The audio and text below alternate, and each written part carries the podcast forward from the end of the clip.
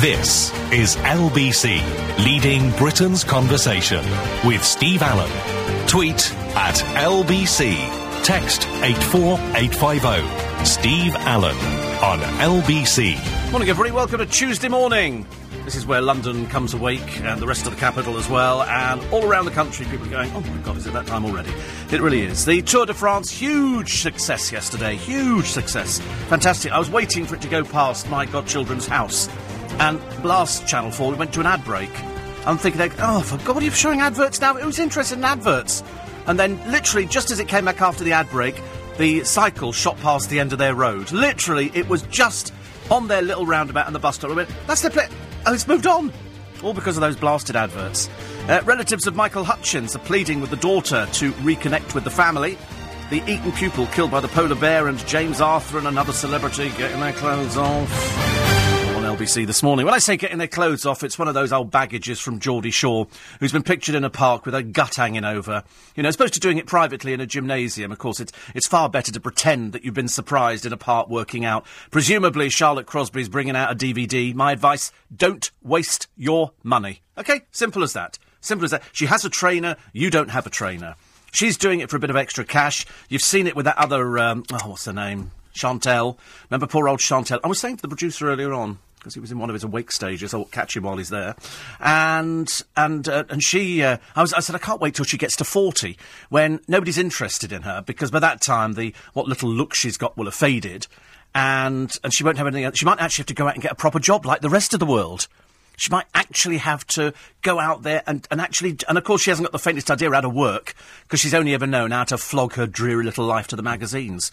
But uh, suits some people, doesn't suit everybody. I loved it. I absolutely loved the Tour de France. You cannot, cannot ever tell me that the Tour de France was not a brilliant thing yesterday to watch on the television. Seriously, all those riders must have been so spurred on so spurred on by all the people in Essex who were out there, even little out of the way villages. Everybody was clapping and cheering, and people have been out there for hours and hours. I mean, literally hours waiting for it, and it was fantastic. I thought it was really brilliant. Of course, the one I saw when we did it, ours, ours was the Olympics. And again, crowds out on the streets. When they went through Epping, literally the road all the way to Epping, through North Weald, it was really, really busy, and, and it was just brilliant. I felt ever so proud. Ever so proud that I thought Essex represented this country. I thought Essex, you know, don't don't take the uh, the old baggages on the television for anything. I can choose television as well. Thank you, Poppet. It's only because Nick Abbott turns everything off in here, and because he doesn't like seeing the television. Whereas I love the television. I want I want to find out if anything's happening in the world, and so so all the is it working? Thanks. Okay. So I just have to, you know, not that I'm a fussy person, but there was a bit in the paper today about Kanye West, and he only likes white linen everywhere in his dressing room. So he turns up at Finsbury Park or wherever it is. I think it was Kanye West. It was somebody like that anyway. And uh, and his, his his minions, you know, the little gophers who turn up beforehand. They go, it's it was all black. All the linen was black in his room, and they went, listen, either you get this changed immediately for white, or he's not he's not walking in here. I thought you precious little tart. Honestly, who do you think you are, dear? But some of them make really strange demands. They've got, I mean, I've got a rider here. I've got a rider here. I just sort of I expect people to be awake, and that's the only rider that I have. I don't have any. I'm not bothered about. They can sit there stark naked. Admittedly, it's not the kind of thing you really want to look at for two and a half hours, but you know, Eventually, you might get to like it. And uh, that could be some form of abuse heaping it on me. Because t- having read the Vanessa Feltz story over three days now, so we started Sunday, Monday, Tuesday, so we're over three, three days now, over the story that she was on um, Big Breakfast and she was on the bed with Rolf Harris because that's where they conducted their interviews. Paula Yates did them on the bed. Trouble is, she was so spaced out, she didn't have the faintest idea where she was half the time, as was patently obvious when you watched her interviews. I cannot remember Vanessa Feltz doing the interviews, but nevertheless, she did the interview, and um, he was on the bed with her, and apparently were people round the bed because that's what they do. They were filming it on the bed. You don't just film it in an isolated room. There's always people there. So whenever I do my interviews with celebrities, there's always going to be at least four of us. At least four of us there. There's going to be me, the celebrity guest, the producer, and the celebrity guest's PA or agent. Sometimes there's been six of us Six. It depends how many people turn up. We have to go. There's not enough room in the studio. It's a little bit tight, so you know, four of you have to wait outside. Some people come with a big entourage. Anyway, so Vanessa is on the bed, and he starts running his hand up her skirt. Now, Vanessa Feltz has never been backwards at coming forward. She's always been feisty. Always been feisty. She's always called a spade a spade. She's always got on with it, and that's what she's made her name doing. In this particular occasion, though, she was so shocked. I don't know why because she already admitted to us that the makeup girls had already said, you know, Rolf, oh, watch Rolf Harris. Now, I would have thought if somebody's running their hand up your skirt, you just move your leg away. And you go, and you look at him and you go, try that again and you're dead. And she said she didn't say anything because it was Rolf Harris and uh, because there were young people watching. But that was the whole idea about the programme. It was supposed to be groundbreaking. It was supposed to be pushing the boundaries. They said things, you know, it was very much what they call a zoo format. And that's what I would expect. So I was a bit disappointed when she didn't say anything to anybody for 18 years. Never mentioned it, never talked about it, and yet his wife must have seen it. The crew must have seen it. The cameramen must have seen it. The producer must have. Everybody must have seen it. They must have done. You can't just slide your hand up somebody's dress and get to their knickers, can you? And so now she's she's talked about it, and of course, as with all cases like this, out come the internet trolls.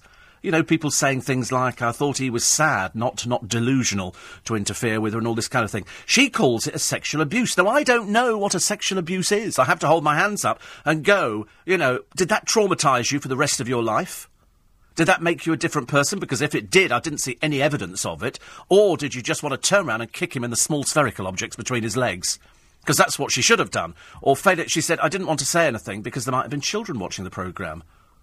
Well, I think, you know, if anybody else had seen that going on, surely somebody must have, you know, if the cameraman had been there and he was watching it, and his wife was watching it, and the producer must have seen it, why didn't somebody say, OK, let's just cut this interview? She said she went to the break and then afterwards she rushed off to her dressing room. Strangely enough, Richard Littlejohn has a similar experience with her, where he was doing a television programme, but she actually came and sat on his lap. You know, it's it's one of those things. You either turn round to somebody and you say, "Do that again," and I'm going to cut your little spherical objects off, or you just push him off the bed and go, "Go away, you dirty little man." You know, either way, she said nothing, and yet this was a programme that was groundbreaking. I mean, groundbreaking. It launched lots of it launched Gaby Roslin's career. You know, push Chris Evans further in. You know, it, it all sorts of people started. Uh, admittedly, Kelly Brook wasn't the brightest on it, but that doesn't matter. We leave that to one side. But you'd have thought she'd have said something.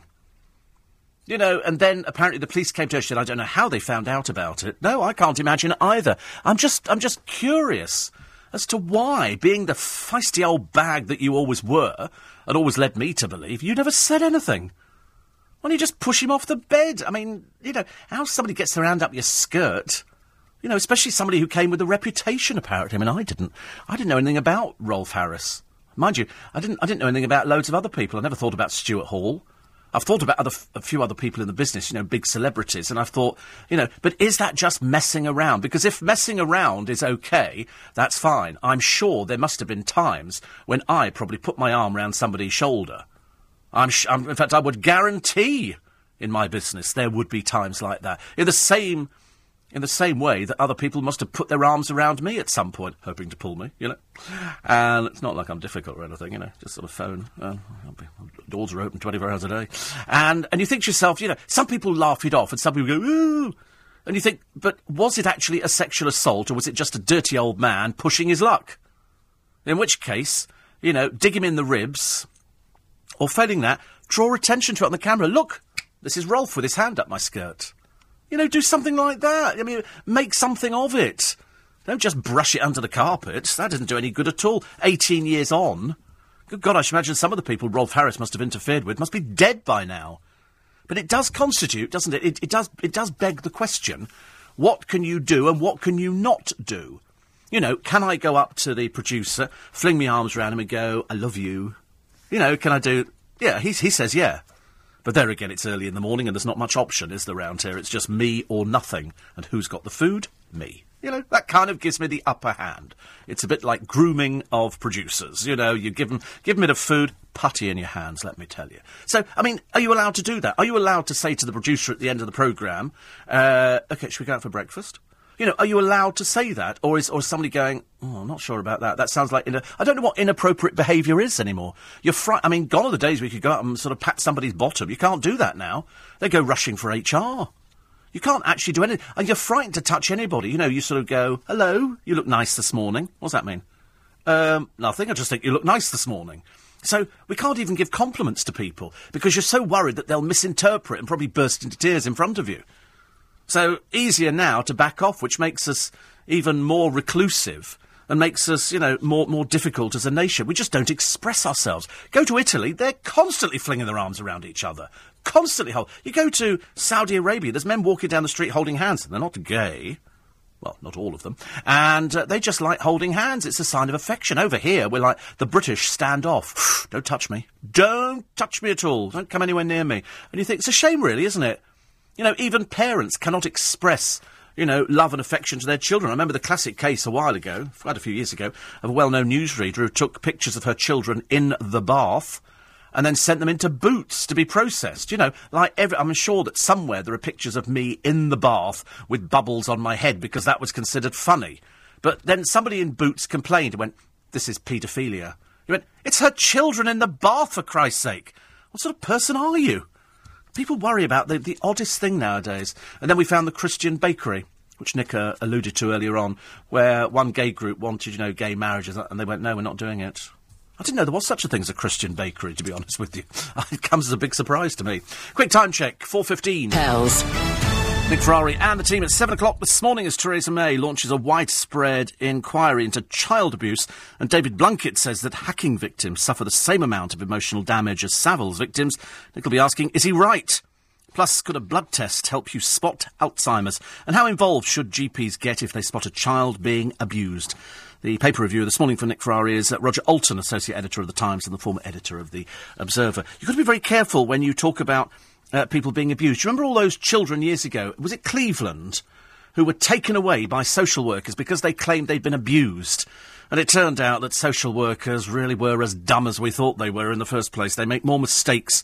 You only have to highlight some of the cases like Victoria Climbié, where where they've just lost all sense of proportion. They can't spot a child being abused a mile off, you know, people with bruises all over their body, and the mother just says, oh, no, just, just fell over a few times. And social workers seem to accept it. You know, you sometimes lose the will to live. I used to have a campaign against social workers. Somebody used to say to me, I'm a social worker. I used to think, oh, God, another person who doesn't exactly know what they're doing, but they're an interfering busybody. 84850 steve at lbc.co.uk.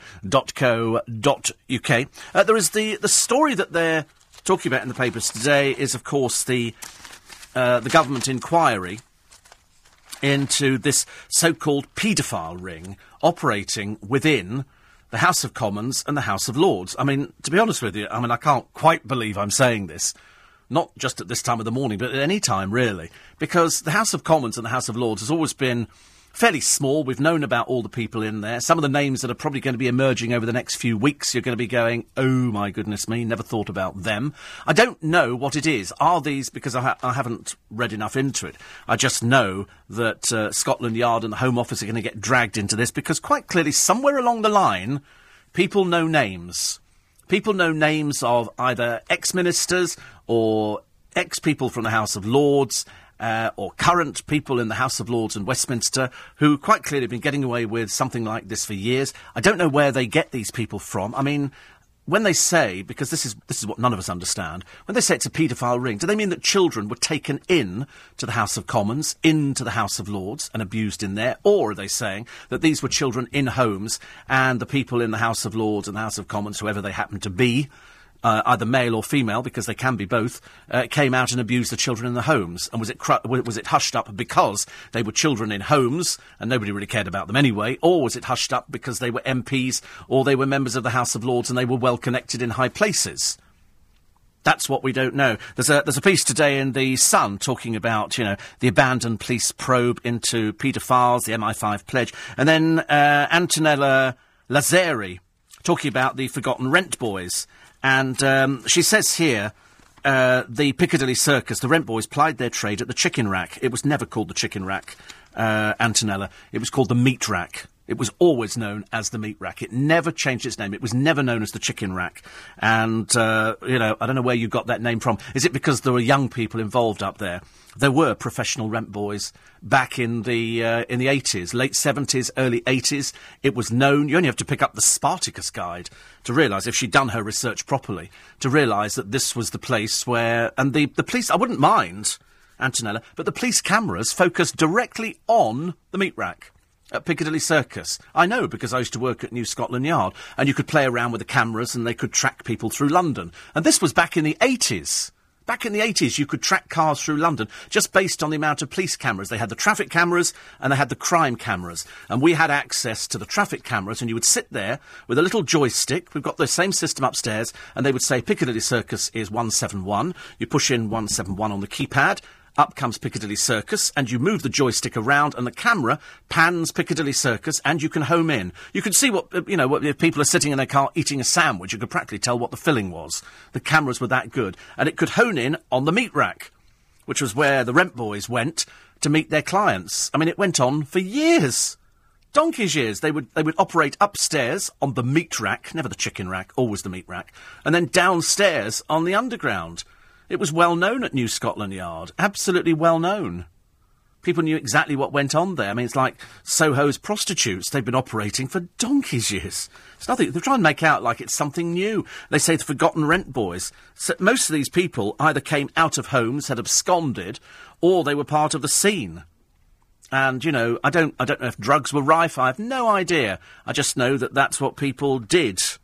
But uh, it was never the chicken rack. It was always called the meat rack for obvious reasons. But it did say, I remember seeing this this quote that the uh, the toilet on the Piccadilly Underground, which was on the the round rotunda bit, was the most heavily policed toilet. I think in the country because the police would go in there. There were drug addicts. There were syringes all over the place. Constantly, it was being raided, constantly, and people would ply their trade on the underground. And nobody seemed to think anything about it at the time. Why, years later, they kind of. Because most of the, the rent boys must be in their 50s by now. Must be fairly ancient. Uh, Ally Ross today, talking about. Um, this is.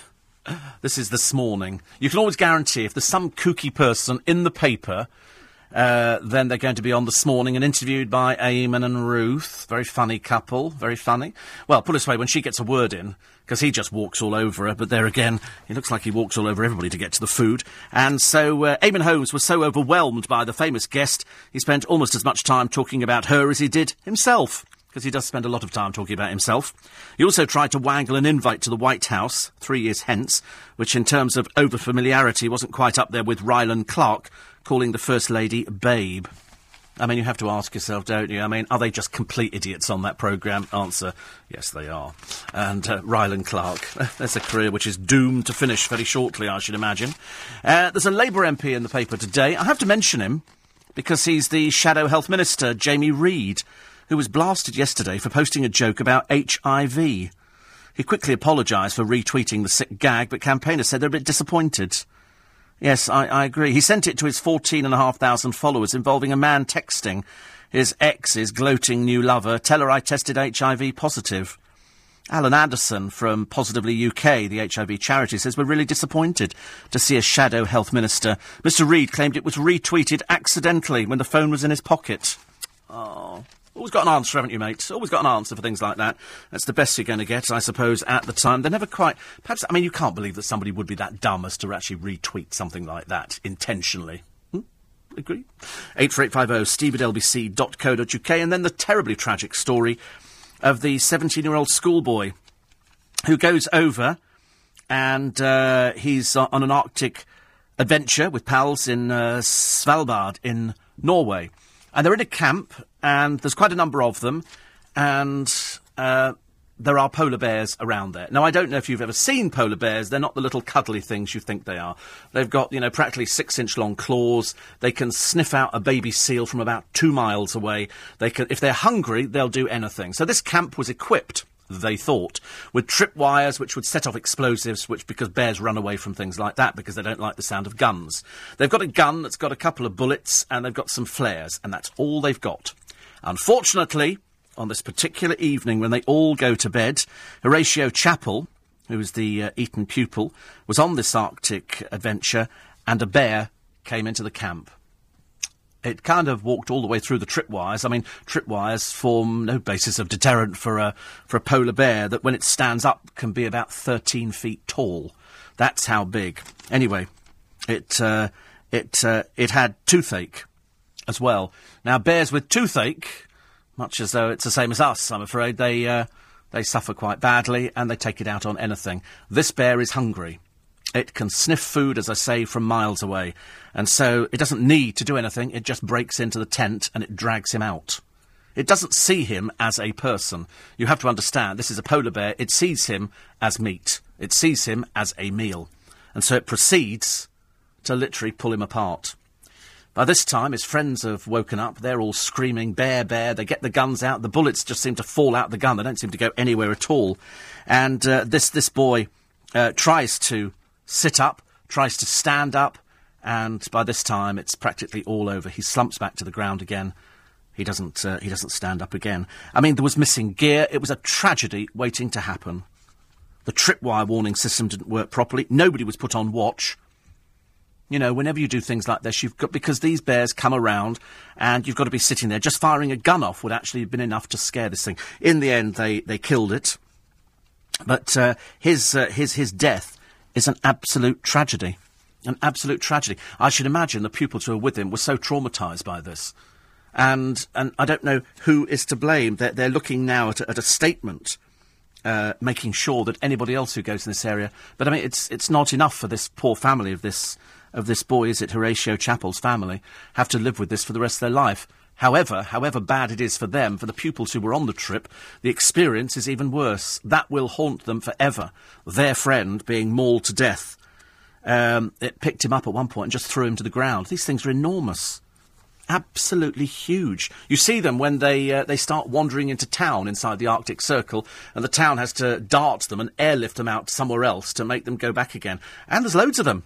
There's loads of them. They send out trucks onto the ice so you can, you know, view the polar bears. When they stand up, they can practically reach into the truck. They're no, you don't stand a cat in hell's chance. He didn't need to run because the bear could have caught him anyway. But it uh, reminds me of the similar situation with a boy who went out to Africa and a lioness came looking for food, he made the big mistake of running. You know, you start running, lions see you as prey. They're not, they're not quite prepared for something if you just stand there, although our instinct is to run. Dreadful, isn't it? Absolutely dreadful. 84850 steve at lbc.co.uk. Quick time check. It's uh, 4.30. Morning, everybody. 28 minutes to 5. Uh, the socialist mayor of Paris has come up with a brilliant idea. He wants to ban smoking in parks. We were saying earlier, now, I mean, it's going to make me sound a bit sanctimonious, this. I don't want to sound sanctimonious about smoking. I was a smoker. Uh, for many, many years. I smoked from the age of 14 up till the age of, well, quite a long time. And uh, I did give up at one point for two years. And then I started again, thinking, as you do, and everybody's done it, oh, I'll just have one cigarette a week. That'll be enough to keep me happy. I'll just be, I'll just have one cigarette a week, or I'll have one at Christmas. Well, anyway, I tried that, and I was back on sixty a day, and I was doing sixty a day for quite a number of years. In fact, it was, it, it was proverbial chain smoking. As fast as one cigarette was out, you lit another one. And I don't know if it was the action of holding the cigarette or smoke. I don't know what it was, but it was, it was very addictive. And so the mayor of Paris is thinking of banning smoking in parks. Now, we've banned smoking here in buildings, we've banned it in restaurants. Uh, a few people tried a short while ago, a couple of NAF celebrities thought it was very clever to smoke inside one place and they were sort of quickly ejected because places can lose their licence if they knowingly allow somebody to smoke in there. So, consequently, you end up with people standing outside buildings with a fag on. The worst thing is, it's messy. It's really, really messy. I admit I did exactly the same. I did exactly the same. I did smoke a cigarette and you put it on the floor and you, and you just sort of tread on it and that's it. And then the road sweeper you expect, because that's what he gets paid for, comes along and sweeps it up and puts it in the, in the trash can. But then I started thinking about how many people smoke in an office, and you wonder, do they work later in the day to compensate for the amount of times they go out for a cigarette break? Is that how it works? Because do the people who don't smoke have the same opportunity to go outside I'm just going outside now because so and so, so and so, and so and so all went out, and they so far today they've been out for a total of an hour. not actually an hour, you know, at one one hit, but spread out over a number of occasions. And so I want to go outside and have a break too. I'm going to go out and sit in the sit in the park for half an hour. I wonder whether the bosses would actually go for that idea. Um, they think, you know, 30% of people smoke in France. Oh.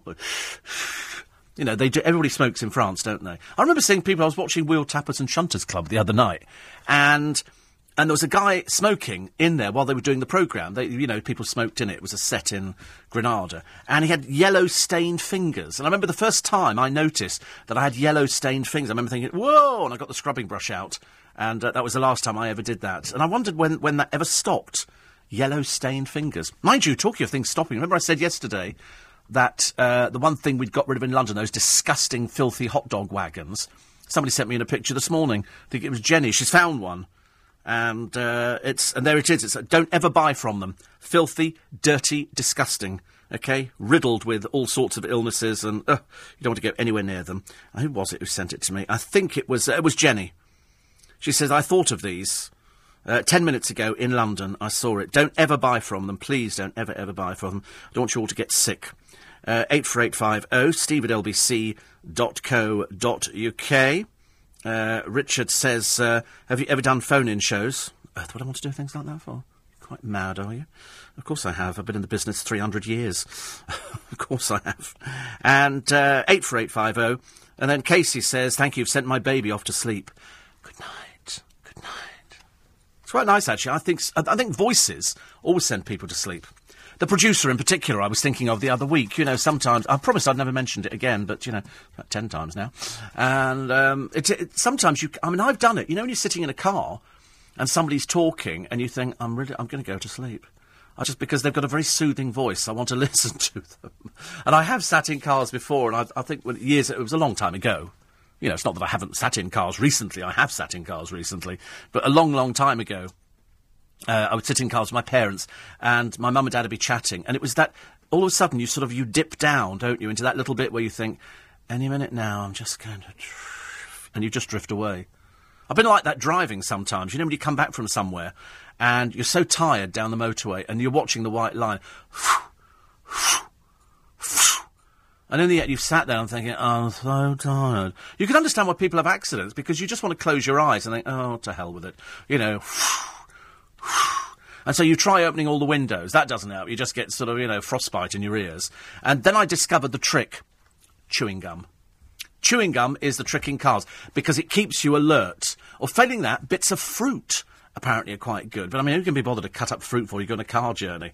You know, I'm more worried about finding a toilet or something like that to have a quick wee. But no, chewing gum is is the is the be all and all, be all and and um, helps you, and it's very good. It's very nice. You know, so I take chewing gum now everywhere in the car. Malcolm says Geordie Shore's been refused permission to film in Blackpool, as the council think the programme's way too seedy. Exactly, you don't want to take Blackpool down any further with Geordie Shore. Uh, then we had graffiti in London on the 7-7 memorial, which was uh, sprayed on there. Some, uh, some pathetic graffiti. Four innocent Muslims and Blair lied, thousands died on many of the pillars. Well, I mean, they'll be caught on CCTV because the whole place is honeycombed with CCTV, and we'll catch them and let's, let's throw them in prison, shall we? I'm not interested in stupid people who desecrate things. They're generally a bit sort of limited intelligence. And um, there's one here. A ferry passenger was facing jail last night after starting a blaze while smoking cannabis from a bong. Bowden Hughes, who's 26 but with a mental age of about five, I think, uh, endangered the lives of a thousand passengers. Uh, with a lighter adapted to produce a constant flame. He put it down in his cabin and accidentally set a pile of clothes ablaze. Um, Flames spread quickly, sparking a major rescue operation. It's a DFDS ship to Amsterdam had to return to Newcastle with damage estimated at £815,000. Hughes, who comes from Sunderland, thicko, has been remanded in custody and uh, he will attract a substantial sentence of imprisonment. Why don't they just say you're going to prison for a very long time? They have to. Cut, it makes it sound all posh, doesn't it? Really. But eight hundred fifteen thousand. He was going to Amsterdam. Stupid boy. I wonder why. I wonder why he was going to Amsterdam. What do you reckon, ladies and gentlemen? What do you reckon he was going to Amsterdam for? Do you think maybe he was going for clogs and dykes and uh, tulips? No, he was probably going for drugs. Stupid man. Talking of drugs, actually, there's a father here, a plasterer, Michael Sheehan. Oh dear, Michael Sheehan's another one who's a bit dim, I'm afraid. And uh, he was driving his Range Rover on the A13 in Essex, and he uh, he got caught by the police, so he threw cocaine out of his car window. £200,000 worth of it. What a silly little girl's blouse he is. When finally cornered, he rammed his 4x4 into the front of a police car, with his girlfriend and child still inside. He's even dumber than you imagine. The dad of three had been banned from driving a month before, but that didn't stop him. Uh, he told police he'd been offered £500 to drive the package from Kent, was trying to make some money. In Breaking Bad, a teacher turns to manufacturing drugs to support his family. He did in admit possession of cocaine with intent to supply, and uh, also driving whilst disqualified, dangerous driving, and he's gone to prison for six years. a bigger prat you'd be hard pushed to find, wouldn't you, really? So he's wrecked his future and that of his partner. He wrecked his future when he carried on driving after he was disqualified. You see them all the time on the telly, don't you?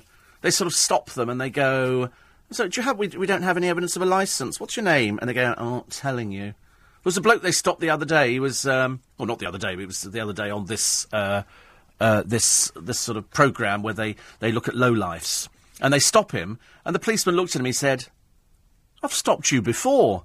And the bloke goes, I don't know you. He said, Yes, he said, because the last time I stopped you, I had a film crew with me from the BBC. He said, we stopped you as well for, you don't have a licence, do you? You're a bit of a stupid person. Anyway, he's gone to prison now, so that was good. But I still think the cyclist was the funniest. I still think the cyclist was the best one. The cyclist in Brighton who argued with the policeman, you know, why are you wasting your time with me? You're just looking for a bit of subservience, aren't you? He quite clearly had a big chip on his shoulder. He was driving what can only be described as a little girly bike, because he was a bit of a girly. And he had no lights on it, and he quite clearly had a bit of a sherbet. He was driving on the pavement and he ran red lights thousand pound fine. I laughed. I, lo- I love it when they get fined like that. I really love it because I'm just so above the law. I mean, I'm just so perfect. It's almost embarrassing. I'm perfect with the tax man. I'm perfect with everything. I mean, it's just, it's, I know it's sickening to behold, but I promise you, I am the nearest thing to perfection that you're ever going to uh, listen to on the radio. And bearing in mind, I can sell, send babies to sleep as well It's good, isn't it? I think if you can send babies to sleep, I think that's a bit of a bonus point. Here she is in the paper today. This is uh, Geordie Shore, Charlotte Crosby. She's not a star, she's just a fat, overweight lump. And she's in a park with her gut hanging over the trousers, luckily with the photographer to take a picture of her so you can see how fat she is. And then she's got her trainer there. Why don't you do it at home, love? Make so much. If somebody as fat and as ugly as you, don't go out there with a crop top on, please. Please. Stay at home. Stay at home. Make it, make it sort of interesting. Make it interesting. But I reckon she's absolutely got a DVD out. I think she's got a DVD out. I'm pretty, pretty certain. And so my advice is do not waste your time buying it. Uh, front page of the the Mail today, the Home Office gave half a million pound to groups linked to campaigners for sex with children. This one's going to run and run, isn't it? It's absolutely, absolutely going to run and run and run because I just don't think. I mean, Cyril Smith could have been put on trial. He could have been put on trial, but word came down from uh, from upstairs that he was to be released. So consequently, he was never charged. He was never ever charged, and that's what I don't quite understand why he wasn't charged. You know, it's it's uh, it's a very very odd thing that he should have been because the evidence was all there, and and then you sort of think to yourself, would you know, would he in this? Actually, somebody said to me that if Jimmy Savile hadn't died, would we have had all these other cases come forward? If Jimmy Savile hadn't died, because then it started. It did, I mean, it, it was it was there as an underlying current while Jimmy Savile was alive, but it was it was glossed over. And then all of a sudden he dies, and then the floodgates open, and then along comes Stuart Hall, and then along comes uh, Max Clifford, and then Rolf Harris and a whole list of other names that you just go, what? How can this be in this day and age? And the answer is because it, it just is. And I wonder, even Peter from Brockley says the same. He says, I wonder if Jimmy Savile hadn't died, whether or not this actually would have come, come to the fore. And the answer is, I don't know. Gary in Morden says, it says on Wiki you're 60, you keep saying you're in your 30s. Has somebody hacked you? No, I'm 39. I keep telling people I'm 30. I don't know why you believe anything. I can't believe you'd even disbelieve me is the matter with it? Mind you, are in uh, Morden, aren't you? Not exactly the most intelligent place in the London area. You know, don't to be rude about Morden. I'm sure bits of it are quite nice. The bit that says you're leaving. Uh, 84850. Uh, a lot of people talking about Vanessa Feltz It's amazing how many of you. I mean, she's been targeted by the by the internet trolls who quite clearly. I mean, they, they haven't said they don't believe her. They've just sort of they've poured scorn on the idea and made jokes about Rolf Harris and why he'd bother with somebody like Vanessa Feltz when he was a paedophile and all this kind of stuff. And so she says she's shocked by it. I don't know why she would be. She's been in radio for donkey's years. That can't be the first time she's ever been trolled. I mean, she it really can't be. In fact, I would guarantee it probably hasn't been. So I don't know why she's getting all uppity over it because everybody gets trolled at some point. Um, another one here. Uh, this is from this is from uh, Ian on Wimbledon. He said, "Did you see uh, poor Victoria Beckham at the finals? Yes, looking. She never smiled, did she? I don't think she. I don't think she knows what the word excitement is. I think she's worried that if she gets lines on her face, they might stay there. They might stay there. Anyway, uh, Ian is in Phoenix, and you're welcome to it. Apparently, it's boiling hot over there. It's not too bad over here. We've had a little bit of rain and uh, busy day. Busy day. Uh, Simon in Liverpool says, I'm listening to your show. Where's your accent from? Uh, Merseyside. Just, I don't think it matters. It's not like if you listen to somebody from Newcastle, you listen to somebody from Scotland or somewhere from, I was going to say Manchester, but I mean, that doesn't really come in, does it? It's got to be somewhere with a fairly strong accent.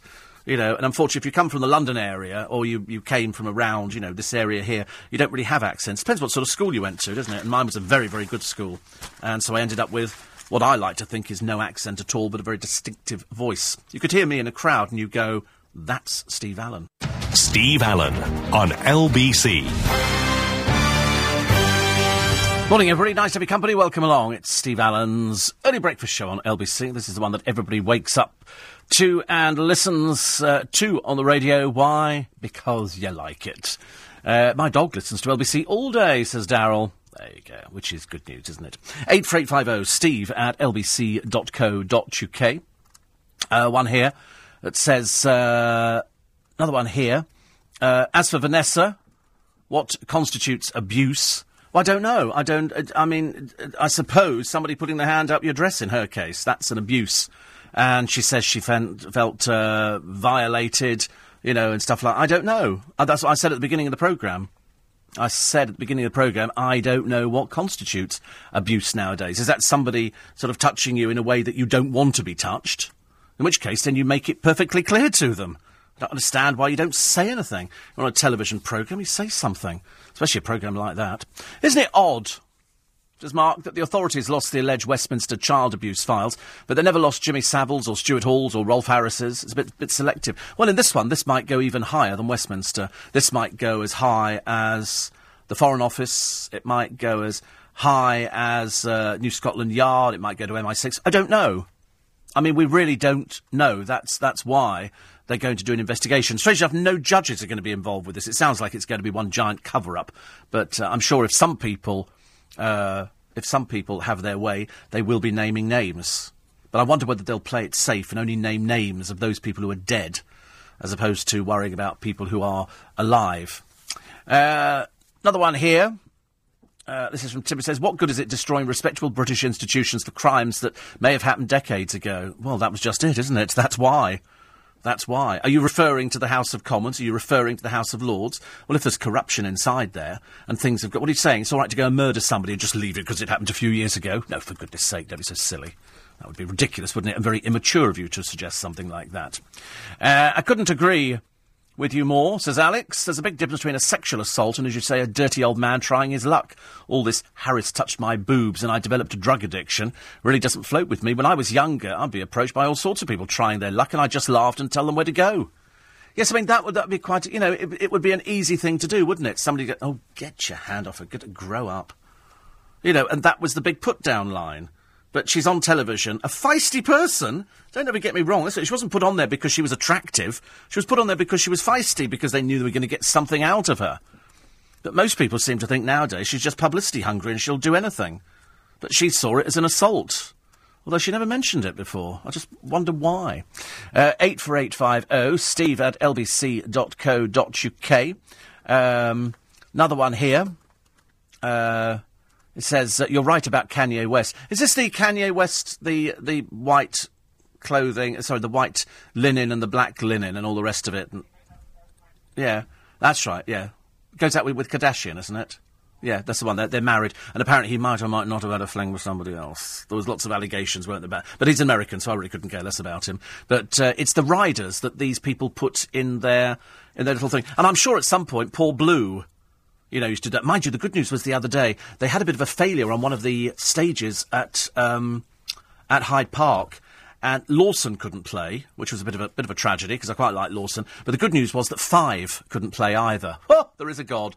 God obviously is a music lover and decided he wasn't going to let Five ever play again with that ridiculous. Sorry.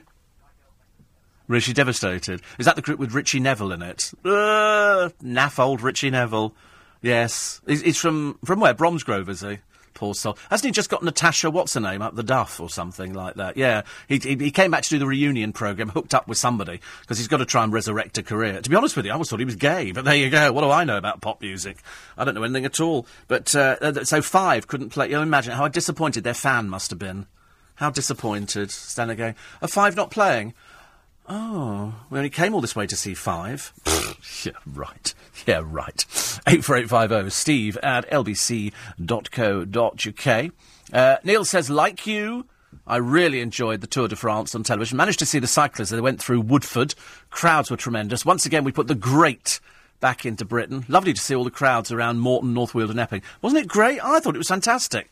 I nearly cried because I thought that they must be so. If you're cycling and, you know, and you think, is anybody going to turn up? And they blooming well turned up in Essex. They were out there en masse. And they were fantastic. People were waving flags and clapping and cheering. They'd obviously decided to make a day of it and take a picnic out and really have, you know, a lot of fun. And that's exactly what it was. No sort of old, over made up old tarts from the programmes or anything like that. Nobody, nobody being silly. There were people just standing and clapping them and cheering them because it's quite a sight to see. It really is. It's a fantastic thing. To, and I said you wouldn't be disappointed. I said you wouldn't be disappointed, and I don't think I was wrong. I think we were all very, very happy with the way it uh, it uh, it turned out. Other stories in the papers today. Front page of the uh, the Mirror. Seconds away from disaster. This is a, a plane coming into land at Barcelona. I'll tell you, some of these airports. I've landed at Kai Tak, so I know. Daily Mirror. Furious, the government launches two inquiries into the Westminster child sex scandal, but neither led by a judge. We'll come round to that uh, a little bit later on. Here's uh, little Mario Balotelli. Who is he? He's a footballer, isn't he? He's just a footballer with a silly haircut. He appears. Oh no, he's still got the silly haircut. and um, he was playing around with a Belgian model whose name's Fanny. Of course it is. And uh, and that's luckily they had a photographer on the beach to manage to capture the shots for them. Because you know that most of these third raters take the cameraman out with them and they take pictures and then they go let's try and pretend we're having fun in the water. You know like you're going to see somebody standing on a beach with a camera. Of course you are. The scripts for nearly half the new episodes of Doctor Who were leaked online yesterday. So I love telling people these storylines. I make a habit of things like that. If ever I hear a storyline that's going with the I tell people Oh, yes, yes, yes, yes, yes. Oh, yeah, if there's another death coming up in Coronation Street, I'm the first one to tell people. I don't mess around with it. What's the point in lying to somebody? They're filmed six weeks in advance. It's bound to get out somewhere, isn't it? Bound to get out. Uh, Michelle Keegan, uh, still looking for a job and nothing in the pipeline at the moment, but um, women think she has the perfect bikini body. Do they really? I'm sure. What sort of women have they surveyed for this thing? Whereas uh, Kelly Brook is the one preferred by most men. Yep, okay, that's fine, that's fine. It's a bit naff, isn't it, really? So, do they know you if you're acting, Michelle? No, dear, they don't. They just know you because you've got the perfect bikini body. She hasn't really, of course, they just sort of make it up. And Britain's most violent prisoner still trying to tout the fact that uh, poor Mr. Bronson, Charles Bronson, not his real name, of course, um, has been moved to a stripped down cell in Wakefield because it's the only one that can cope with him. Oh, he's such a girl. He really is, honestly. It's pathetic, really, these sort of titles. He's staying in prison for the rest of his life, sir. Nobody really cares about him. And they call him a violent prisoner. It's just, it's put out by his sort of people to make him sound interesting. And every so often, you know, they go, oh, he's, he's been moved because he's really violent again and uh, he brawled with guards at a top security prison. He probably sort of got upset over there wasn't any toast or something for breakfast, or they run out of butter, or something like that. So he, because they, they want him to have the title of Britain's most violent prisoner, they sort of make up little stories. Nobody on the outside gives a toss, I'm afraid, about him. Nobody really cares. Nobody cares at all, apart from the people around him who go, "We've got to keep this up that he's Britain's most violent prisoner." Whereas, in fact, uh, I should imagine the prison guards will be wetting themselves laughing at that one this morning. Um, the Soviet politician Eduard Shevardnadze, who helped bring about the fall of the Berlin Wall, has died aged 86. Those people of a certain age will remember Mr. Shevardnadze because uh, Mikhail Gorbachev made him foreign minister in 85, and he was the diplomat's face of the president's liberalising policies of glasnost and perestroika.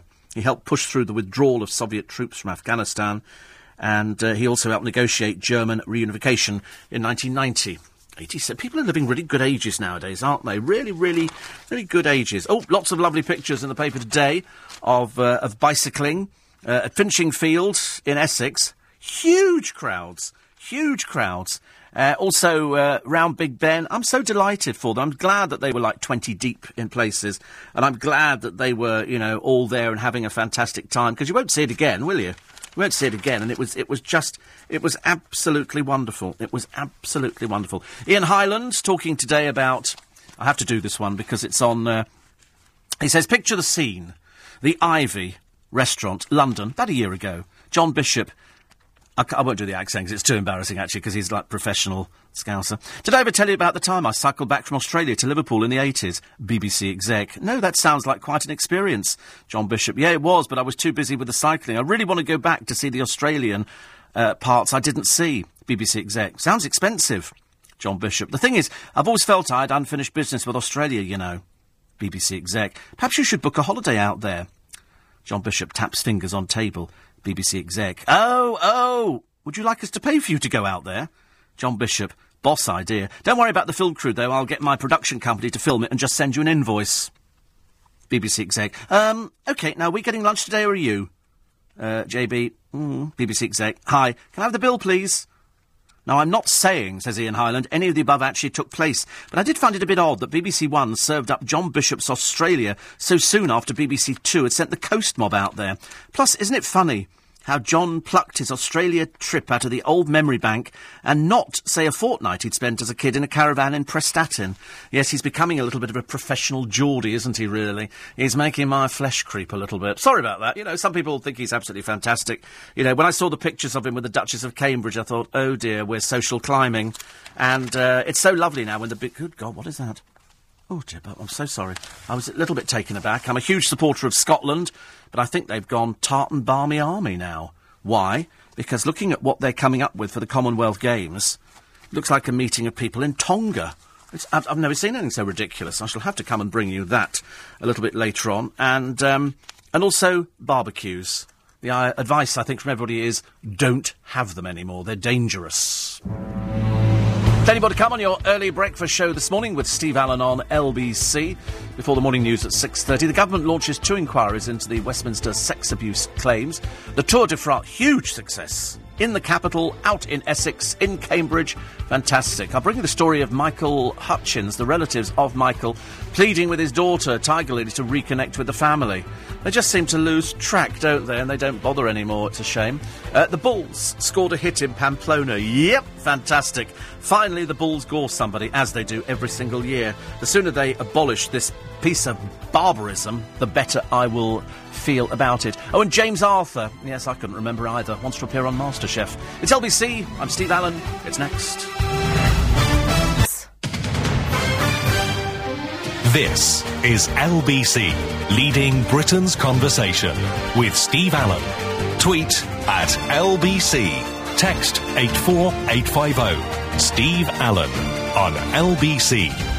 Morning, everybody. Nice to be company. Welcome along to the most listened to early breakfast show in the world at this time.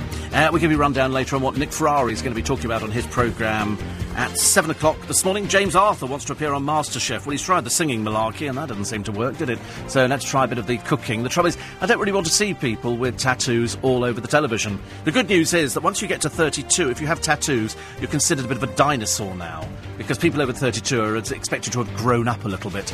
And I do worry about the people with the tattoos up the side of their necks. What are they going to look like? When they start going out into the workplace. Bad news, isn't it? And the, the tartan barmy. What in God's name are they wearing for the Scotland Games kit? We'll tell you on LBC.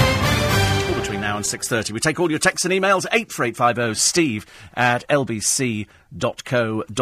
Actually, it was funny because listening to uh, Nick Abbott talking an awful lot of sense about uh, your fears of immigration and why people worry about it because it's taking away jobs. But as he pointed out quite rightly, you know, if it wasn't for the, uh, the East Europeans coming over from Poland and Bulgaria and Romania, you wouldn't have anybody serving coffee in coffee shops.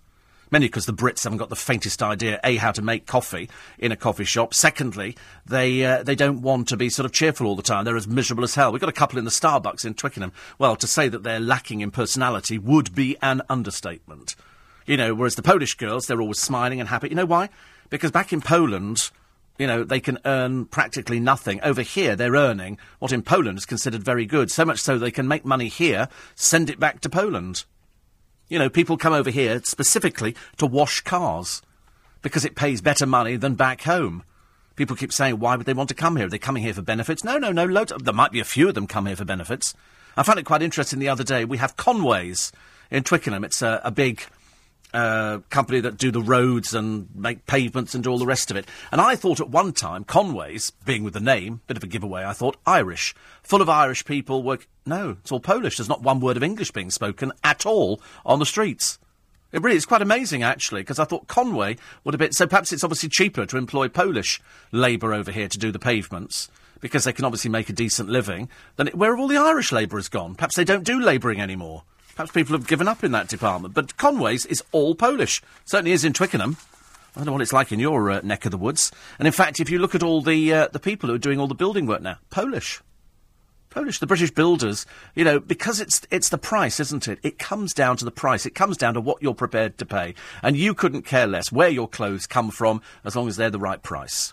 You know, how many times you look inside it? Answer: You never look inside it to see where it's made all this balderdash, people go, oh, I always look inside on the label. There, cobblers. Of course you don't. You never look at things like that. You just look at the price. You go, I mean, I looked at this shirt the other day, and I thought, that's okay. It's a white short sleeve shirt. How much was it? Nine quid. Nine quid in Marks and Spencer's. I couldn't care less where it's made. I'm really not remotely bothered. Why would I be bothered where it's made? The people over there are earning money. It's either earn money or don't earn money. And so they earn money. This is from Marks and Spencer's, a pack of three white shirts in my collar size, short sleeved, easy to wash and iron, £27 for three. It's a work shirt. It's a work. Admittedly, I look particularly attractive, but it's it's a work shirt. That's all it is. Nine pound. I have spent twenty nine pound on a shirt, but there's no difference. This one, maybe. I mean, if anybody looked at me, they wouldn't have the faintest idea how much this shirt cost. They might look at me and think that I would be spending fifty pound on a shirt. Wrong. Never would spend that much on a shirt. And so I'm quite happy with it. But I don't. I don't know where it's made, and I'm not remotely interested. I'm assuming China because that's where they've got all the big factories, or India, somewhere like that. But the people are working in them and they're being paid money. And if that factory wasn't there, they wouldn't be earning anything at all. So it serves a purpose. If, of course, you want to choose to believe that everything is made in sweatshops, and they're not all sweatshops over in China. There might be little sweatshops, of course there are, but some of the big factories they come under the under scrutiny of the of the government. Uh, 84850 steve at lbc.co.uk, and we shall weave everything in on the programme. Um, this is one here. Uh, a reality show on Charles Bronson's tantrums would be very entertaining, says D.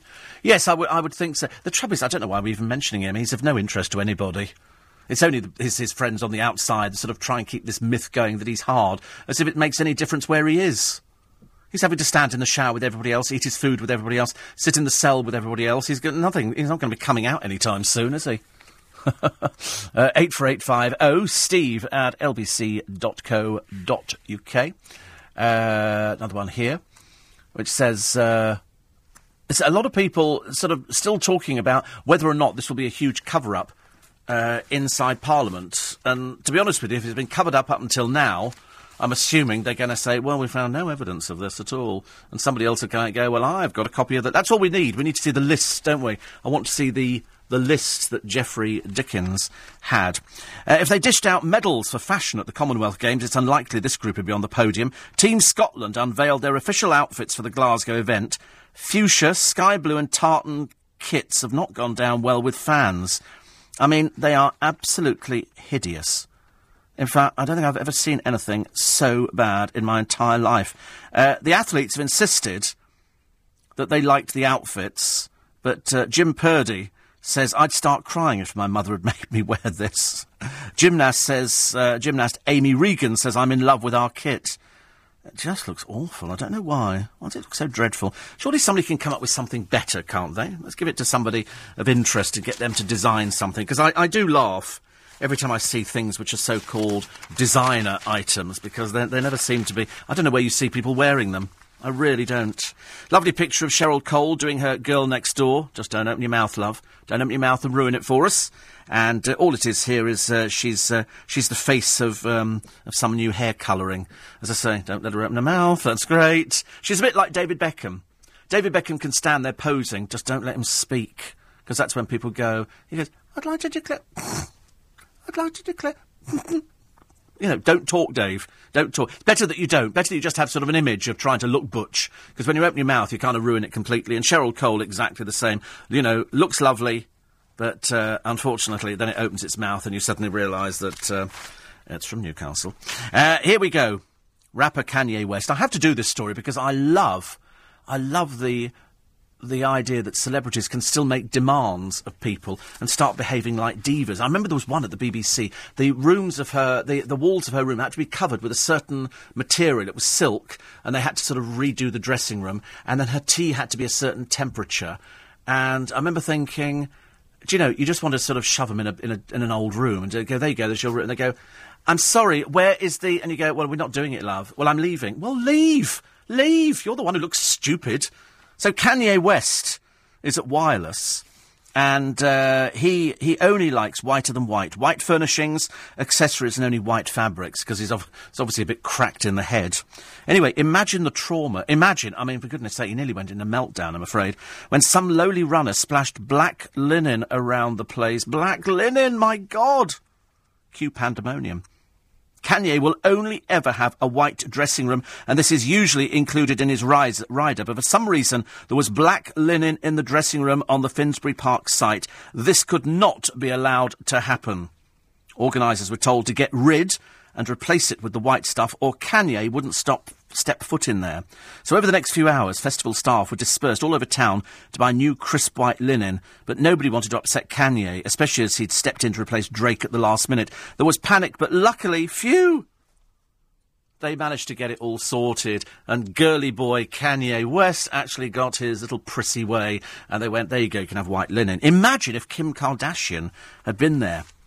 Imagine if that two of them had thrown a tantrum and she'd sat on something with a bottom that size. Not the first time Kanye has uh, requested a white dressing room. Last year, he even requested that his white carpet in one of his 15 dressing rooms backstage at the BBC be ironed before his arrival.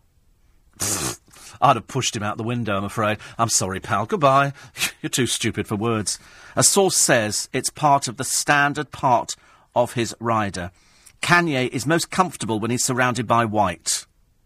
It's hilarious, isn't it, really? It's about having a serene place to relax before a big performance.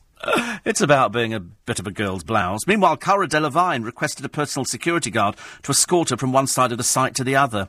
Don't worry, darling. Nobody's going to go anywhere near you. You're pretty safe on that one. Pretty- oh, Cher Lloyd's releasing an album. Yep, I thought you'd be greeting that with indifference. And um, she's uh, she's in control of the music. That'll sink without trace. And uh, she says, I'm not just the girl who sings the songs. I have production notes. I write on the songs, the artwork set out by me. Oh, nothing worse than a control freak. Nothing worse than a control freak. Is that terrible, really? Cher, uh, speaking on the, the first single, Cher said that choice wasn't made by me. I feel I've moved on from that type of music. Is it hilarious when they actually see themselves as musicians? I think it's absolutely hilarious. I love things like that. I absolutely love it. I think it's quite, I think it's so funny because they treat themselves so seriously. You just wish that they wouldn't take themselves as seriously. In fact, Peter Andre and his music, hilarious, of course. Peter Andre and his blue overalls in. Lovely. Uh, Terence is in Finchley. Somebody's got to be. And uh, it's very interesting. Dean says uh, James Arthur fit in very well on the Jeremy Kyle show, what with his teeth and the naff tattoos. I did see something the other day, actually. And again, it was, it was enormous people with no teeth. And they were trying to get the boyfriend of one of the girls on there, who, to be honest with you, was quite lucky to have ever got a boyfriend, because she had no teeth at all. And the boyfriend had been taking heroin. He actually claimed that it was a sleeping tablet, but he was buying it on the internet. And, and Jeremy Carr said, "No, we know what it, it's methadone. We know what it is. It's a heroin substitute." No, it isn't. And they sat there till the, pardon me, the cows came home trying to get him to admit that he was on heroin. And of course, it turned turned out that he was. And then his mother and his auntie had to come over and say, "Look, really sorry, mate," and babes and all this kind of. It's it's really it's it's such low level stuff. It's almost fascinating as long as they don't live next door to you which is always which is always a bit frightening, isn't it, if they move in? Quarter past five. Ferrari at seven this morning on LBC as Theresa May launches a widespread inquiry into child abuse, and David Blunkett says hacking victims suffer the same amount of emotional damage as Savile's victims. Nick will be asking, is he right? Plus, could a blood test help you spot Alzheimer's? And how involved should GPs get if they spot a child being abused? Nick and the team with you at 7 this morning on LBC. Roger Alton, associate editor of the Times and former editor of the Observer, will be live in the studio going through the papers. And it's the it's the the story that started a while ago now, which is gathering pace. And this is Theresa May announcing that two inquiries into the Westminster child sex scandal, which is what they're calling it now. Although I don't know how many children were involved. I don't know where they came from. I don't know they came from homes. I don't know whether they were prominent people, people who worked at uh, Westminster. Were they taken into the House of Parliament? Who knows? But it's not going to be led by a judge. The watered down probe into claims of abuse and cover up means suspected perverts would not be forced to cooperate. And also, I believe one um, lad is in America now. He's a very successful businessman. He doesn't want to testify. He doesn't. I think he's in his 40s now. And he said, no, he doesn't want to testify. So you can't, I don't know if you can force people into doing something like that. If they don't want to be outed as a victim, then they don't want to be outed as a victim. Uh, Bob says you're wrong about Polish builders. Their standard of work is appalling as a rule. No, you can't say that, you see, Bob, because you might just base that on six people that you know. Well, there are thousands of them in this country. So you see, you're not allowed to do a sweeping generalisation of people and say that they're appalling as a rule, because I know a number of people who've used Polish builders and they're brilliant. And we use all sorts of people. We have builders, we have um, bricklayers, we've got decorators, we've got electricians that we use, we've got all sorts of people that we use at, uh, at home. And predominantly, they're British. Predominantly, they're British. But we don't go out of our way to deliberately use British. We're looking for somebody who can come in at the right price for us. So Lynn and I will sit down and say, right, well, you know, do we want to spend? In fact, I think we had a quote the other day for our lift. And the lift, uh, the, the company who owned the lift uh, you just pay a, well, we own the lift, but they do the maintenance contract on it. And we got a thing through saying we, we can do an upgrade on your lift, which involves putting a different box outside, changing the control panel inside the lift. And it sounded quite exciting. So Lynn and I had a cup of coffee yesterday, and I said, I think I quite like the idea of that. She said, you know how much it is? I said, no. She said, £18,000. I said, we're not having it.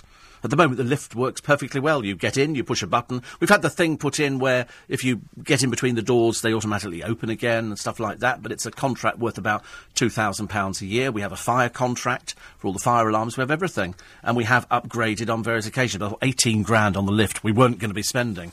But uh, we, we use all sorts of people. All sorts of people.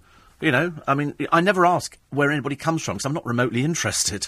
I'm just interested, can they do the job? We've had a number of people there who've had their flats done, uh, and some have been Polish, some haven't. The majority have been Polish, and they seem perfectly happy with it. But I never ask anybody to start with. The name might be a bit of a giveaway, mightn't it? The name might be. Horrified onlookers, uh, the running of the bulls here in. Um, it's, this is this is a different one actually. This is in Denia near Alicante. During the annual event, the animals are chased down the city's main streets and into the sea. It coincides with the more famous Pamplona bull running. And this time, a bull got this bloke to the ground. Fantastic, fantastic. I'm sorry to sound so cheerful about it, but I just see this as absolute out and out animal cruelty. Hordes of people shouting and screaming chase bulls down a street. Are they barking mad in Spain or what? What is, what is the matter with them? And sometimes the bulls end up falling into the sea. In one particular place, I think they set fire to the bull's horns, don't they? They wrap uh, stuff round there and put petrol in there and then set fire to it. Small wonder the animal goes crazy. Small wonder it takes its, uh, its wrath out on people. Good for the bulls. Good for the bulls. They're going to end up, aren't they, on somebody's table? And that's what's so sad about it. I just don't understand where they get their jollies out of this from. I don't. I just don't understand it at all. I really don't. I just, I really can't get my head around it. It's been going on for years. I have been to a bullfight many, many years ago. Wouldn't even dream of going anywhere near one now, and I certainly wouldn't be interested in the running of the bulls in Pamplona. Not interested in that. I just see that as being cruel. I just see it as being very, very cruel, and it doesn't doesn't serve any useful purpose. It's just a just to kill animals, isn't it? Really. Uh, many M&S shirts uh, are made in sunny Cambodia. Says Martin. Uh, I walked into uh, a do in downtown Phnom Penh, and a local guy had the same M&S shirt on as me. Turns out there's a big factory. Word is they look after the staff too. There you go. I mean, I'm quite sure, I'm not naive enough to think that there aren't sweatshops somewhere around the world. Of course there are.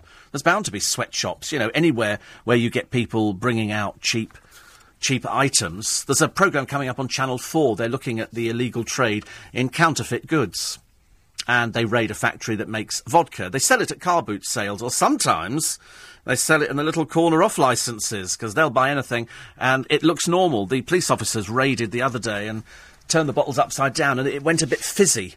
And they went, it wouldn't go fizzy.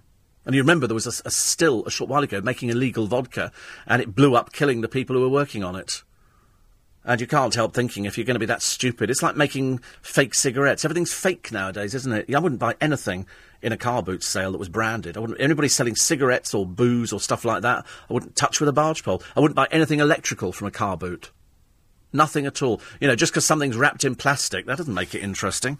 Really doesn't. I'm more interested in the blood test, which could predict if you will get Alzheimer's. And it's apparently 85% accurate. It's a, it's a breakthrough, and it could confirm uh, whether or not a person with memory problems might develop the disease within a year. It's hoped to test for the 10 proteins will speed up the search for new drugs, delaying or even present, preventing Alzheimer's. Because we all do it, don't we? You look at somebody and you think, uh, or you start telling a story about something and you can't remember what the, what the person's name is involved. And so you kind of laugh it off. You go, do you know, I can't remember that. There's, there's the onset of Alzheimer's. And you laugh about it, you joke about it, without realising the implications. It might actually be the onset if you can't remember things like that. And it becomes terribly frustrating, terribly frustrating. But they now say that um, there are 10, 10 proteins, 26 proteins, but 10 of them that could link you to Alzheimer's. And so they could literally. Would you want to know?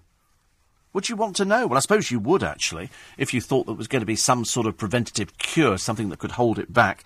800,000 people have Alzheimer's disease or other forms of dementia in the UK, with that number, they say, set to double within a generation. Uh, Professor Gordon Wilcock, Emeritus Professor of uh, Gerontology at Oxford University said it's a great news here. A blood test is simpler and less troublesome to patients than having a brain scan because that's how they did it up until now. It was a brain scan. Now, if they give you a simple blood test, amazing what they can learn through blood. I have blood taken uh, about three or four times a year. And uh, I always hate having it done, but I always think it can tell you loads and loads of things about that particular person. So I'm always uh, always quite grateful. James says, "Can you remember demanding only blue M and M's at your one-man shows?" No, now you see, now you know that's wrong for me. I'm diabetic. I wouldn't be eating M and M's at all. I'm not saying I haven't eaten M and M's. I'm just saying I would never make such a demand. It's the red ones I liked. Um, when the singer Morrissey was on Blackpool Opera House, he refused to appear unless all the food outlets took meat off the menu. Says, yes, I remember that one.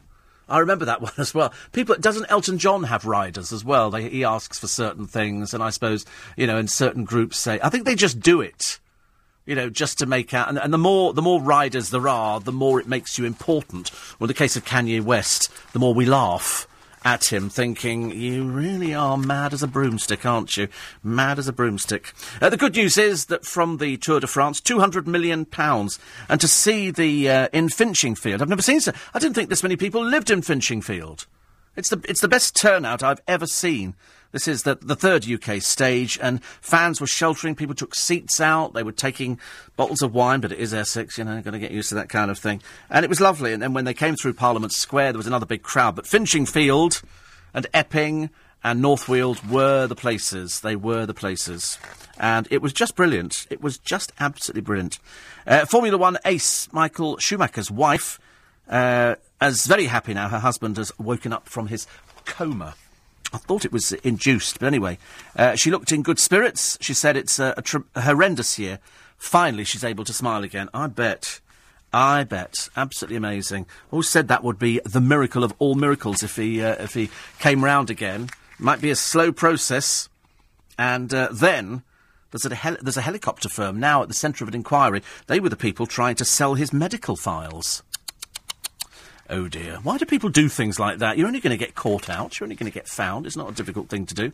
And how eating whey every day. Have you ever eaten whey? I I've seen it. It was little, Miss Muffet have curds and whey, but I don't know what whey is. I thought it was whey like that. I never thought it was actually anything you could eat, and it can control diabetes. And um, and we'll find out what it is very shortly. I better tell you the uh, the LBC time now. It's five thirty. Steve Allen on LBC. Morning, everybody. 26 minutes to 6. Eva's going, uh, she's from Slovakia. She's going for a job as an English teacher. Mm, okay, okay, and uh, sorry, I'm just checking. Actually, uh, this is a, another one actually from uh, from Paul Cooper. He says you don't get many Polish greengrocers. You don't, do you?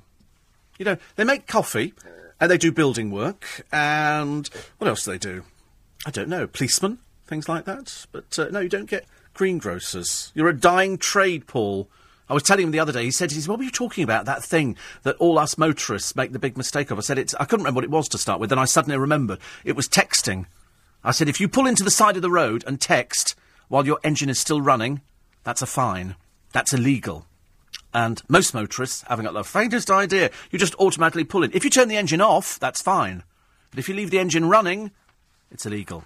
Eating whey every day can control diabetes. This is for type 2 diabetics. And they say, now I think I've seen this on sale in Holland and Barrett. I don't know what it is. It's obviously some sort of protein. And they say if you eat uh, whey protein before breakfast every day, uh, it reduces blood sugars. Oh, right. I don't know. Is that something else I've got to have in the bathroom? I've lost track of the. Th- I've got green tea capsules. I've got some things for going to sleep. It's all herbal stuff. I don't like doing. I don't like doing major. Me- I do major medication, but I, if I'm doing extra things, then it's all. And I bought the green tea tablets because I can't find them here. I bought them in America. Uh, they seem quite. I like anything in a capsule. I'm a bit strange like that. I always think that's really exciting in a capsule. So if they do whey in a capsule, I'll probably I'll probably go for it, but they might not do. So I shall find out about that later. And uh, it says here the study has been carried out. See, it's never here. It's uh, this one's carried out in Israel, and it involved 15 people, which isn't a very big survey, uh, with type 2 diabetics who were only taking diabetic drugs, uh, which is metformin or sulfonylurea.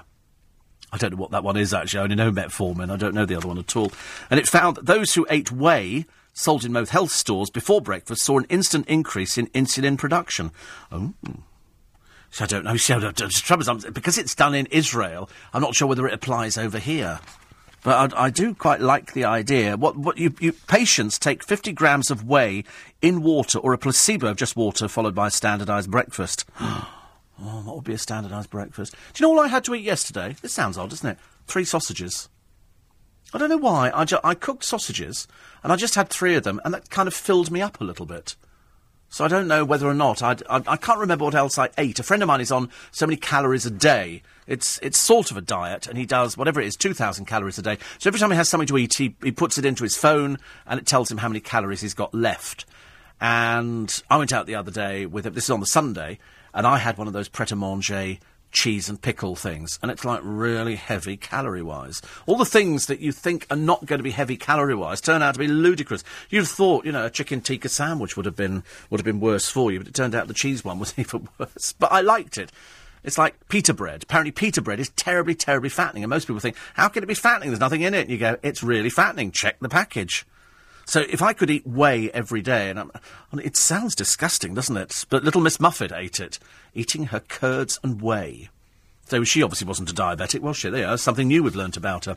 Uh, the weather for today: sunshine, slow-moving showers, sometimes heavy. Did I bring an umbrella? Did I buffalo? And uh, the high today, 21 degrees. At the moment, it's 15 tonight, very heavy. Slow-moving showers at first, possibly thundery, easing throughout the evening. Dry conditions with clear spells, but also patchy cloud to follow. Uh, the major probe, said Express today, into the child sex claims will leave, leave no stone unturned. It's important the police can go where the evidence leads. What eight? I don't know uh, because we weren't sure about that. Oh, we, we, lovely, thank you. The producers managed to find out that a double sausage and egg McMuffin is 560 calories, but a bowl of muesli, banana, strawberries, and a satsuma is 580 calories. Is that funny? Because you would have thought that the McDonald's would have been. I mean, I know it's only 20 in it, but a, you see, most people think, oh, bowl of muesli, you can eat as much of it, because I used to love Jordan cereal but it was just all sugar. It was, and it's, but it's delicious. It was absolutely delicious. And I looked at the supermarket yesterday, thinking, when was the last time you had a bowl of cereal, Stephen? Because I talk like that to myself in there. I can wander around and go, when was the last time you had a bowl, Stephen? And I, then I go, I don't know, Stephen. When, when? and I can't remember when I had a bowl of cereal last. After, I think probably after the doctor said, you know, cereal's not good for you because it's full of sugars, and so I had to cut out sugar puffs. I, haven't had sugar puffs for about 15 years. Uh, Frosties, because it's just cornflakes with sugar on, and then you add more sugar and milk. Um, what else have I cut out? Just everything. Everything. Uh, Cocoa Pops. I haven't had any of that. I used to like Rice Krispies because I was thinking, there's nothing of it. It's just a little air pocket, isn't it? No, there's calories in it. I can eat a bowl of cornflakes without sugar on, which I think is quite some achievement. But I, I worry about what you can't eat now. I mean, perhaps I shouldn't. I mean, I'm very fussy about buying sausages because I will only buy sausages which have got 58% sorry, 80, no, what is it, 93% meat I did the other day. Because if you look on most uh, sausage packets, they're really quite, some of them as low as 14% of actual sausage meat. And, and you sometimes go out, and I, you know when they sell sausage rolls, I want to get some of them analysed. I really do. I'm, I'm, i so want to get these. I want to go down to some of the train stations and buy some of these sausage rolls and then take them back. There's a good one for the Daily Mail to do uh, because they picked up on one of my stories that I did the other week on the programme, and I was horrified. And I said it'd be so nice if somebody actually, you know, got on top of this story. And the uh, the mail, I think it's the Mail today, have done just that. So I'm very happy about it. And I'll just I'm finding it now. I shall get to it. Give me give me a few seconds, and I will find this this story. But I wondered if they went down to some of the railway stations and they bought some of these sausage items, you know, a sausage roll. Is there actually any sausage meat in it, or is it just filling? Because I reckon you could have some of these companies. Here is a story that I did the other week on the programme, and I got, I got a bit angry about it because I'm, I'm, I'll tell you what it is.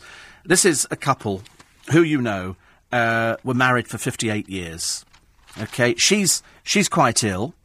Uh, she's in hospital. He wants to take her home. He's been with her for 58 years. He's 82 and he he says he wants to take his wife home. They live in Blackburn. They don't have a huge amount of money. He's on a modest income, but he says he's going to take this further. He's been looking after for ages. They've been together 58 years. It is a story that can haunt all of you. And when I ran this the other week on the programme, I said, and, and there were people within the NHS who were battling to keep his wife away from him. And I said, I got, I got really a bit angry, I'm afraid, because I said they've been married 58 years. He wants to be with his wife. Butt out, mind your own business. Get off his case. And it's dreadful. And the story by Jenny Johnson says, you know, why won't the NHS bosses let him care for his wife at home? He can have care at home. They can bring somebody round to help out as well. I mean, you know, it's uh, effectively what they've done is they've effectively split somebody up. Somebody somewhere should be fired for this because it's something that can affect all of you. As you get older, and maybe one of you or the other one becomes ill, they will want to take somebody into care and they won't let you visit. In fact, at one point, they called the police. They called the police to him. I mean, you, I mean, he must be thinking at the age of 82 and she's 77 what on earth has gone wrong in life? How have we got to this stage where the NHS, some buffoon sitting behind a desk, a faceless person, can actually call the police to a man over his what? He wants to take her home. And I didn't quite understand why they wouldn't allow him. Why don't these people mind their own business? It really is so horrendous. She's ill, and he says he can look after her. Why don't they just give him the benefit of the doubt? Why do they have to stick their noses in? It really is horrible. So I'm glad that Jenny Johnson did that. There'll be quite a few other stories, I should imagine, that we'll probably find over the weeks of the years to come, over things that could be done, especially, I think, meat products. Sold on railway stations. You know, when they say, this is a meat pie, this is a, a chicken pie, this is. Why don't they just go down and buy them, get them analysed by laboratories, and tell us exactly what is in there? Because when I bought a sausage roll the other week, I'm totally convinced there was no such thing as meat which had ever seen the inside of it. Absolutely. You know, you buy sausages, you know, on the streets. You know they've got no meat in there, don't you? It's just a skin filled with uh, filled with just disgusting things. Dreadful. Phil says if Polish people are good at building and making coffee, will they be building their own coffee shops? I don't know, but they, they seem to have it sussed out quite well. I can spot Polish builders on a on a property. I can tell by the style of property that they're doing, and they seem to work. They seem to. Whereas we want time off all the time, don't we? Not everybody.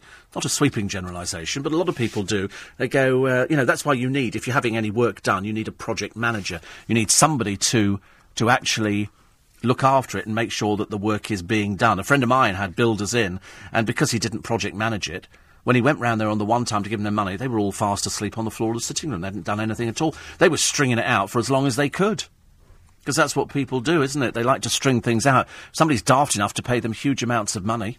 Let's have a quick time check for you, just in case you're worrying about things like that. Before we come back and we go back through on the uh, on the Alzheimer's and the Westminster sex scandal, and uh, and the questions that are being asked, and Leon Brittan, who's now being doorstepped. You must think all his uh, all his days have happened at one time. One minute, you know, in retirement, nobody bothered about him. The next minute, front page headlines all over the place. LBC News Time now. It's quarter to six.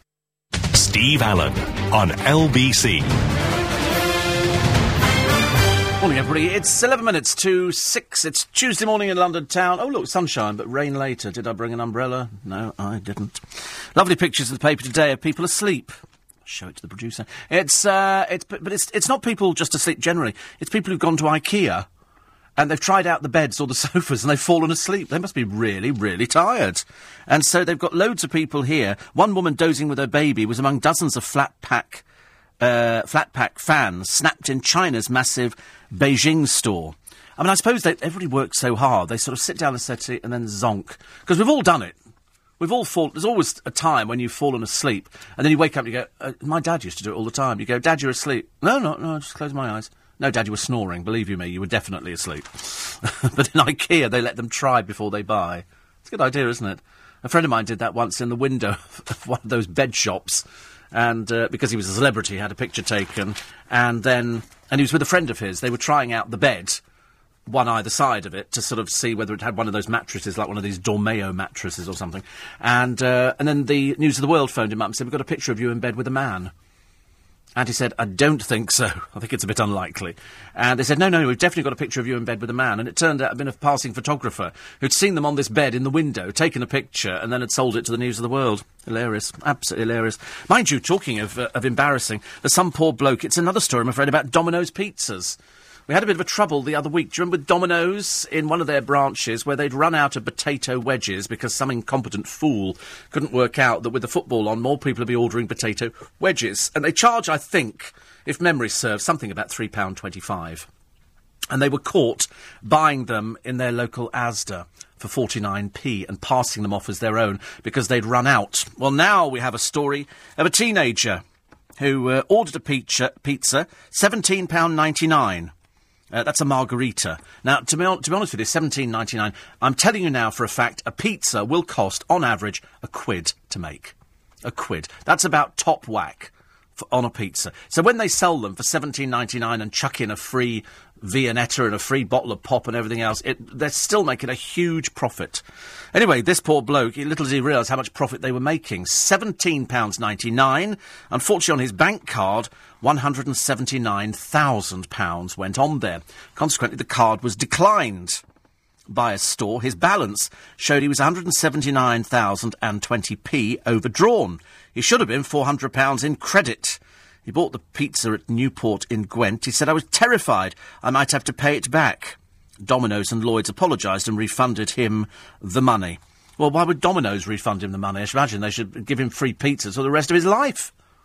Ridiculous, it? Some incompetent in Domino's who can't type in £17.99 pence. Not difficult, 17.99 not 179,000. I'm surprised it actually got through, because then it showed him overdrawn. So, in other words, the bank authorised £179,000 to go through. Because if I tried that, I'd be rejected immediately. I'd never actually get anything like that. And probably the same for most of you. You wouldn't, uh, you wouldn't get, well, perhaps some of you might this morning. There might be some very rich people listening. Mr. Ecclestone. Good morning. And I've never heard Bernie Ecclestone speak. I've got to find out what he talks like because every time I look at him, he looks like he's about to do a bank job for some reason. You look at him, he's just got one of those faces. There's something about him. I don't know what it is. Can't quite put my finger on it, but he looks like he's, uh, what do you mean, Steve? I imagine he talks like that, but I could be totally wrong. Just made me laugh thinking about it the other day.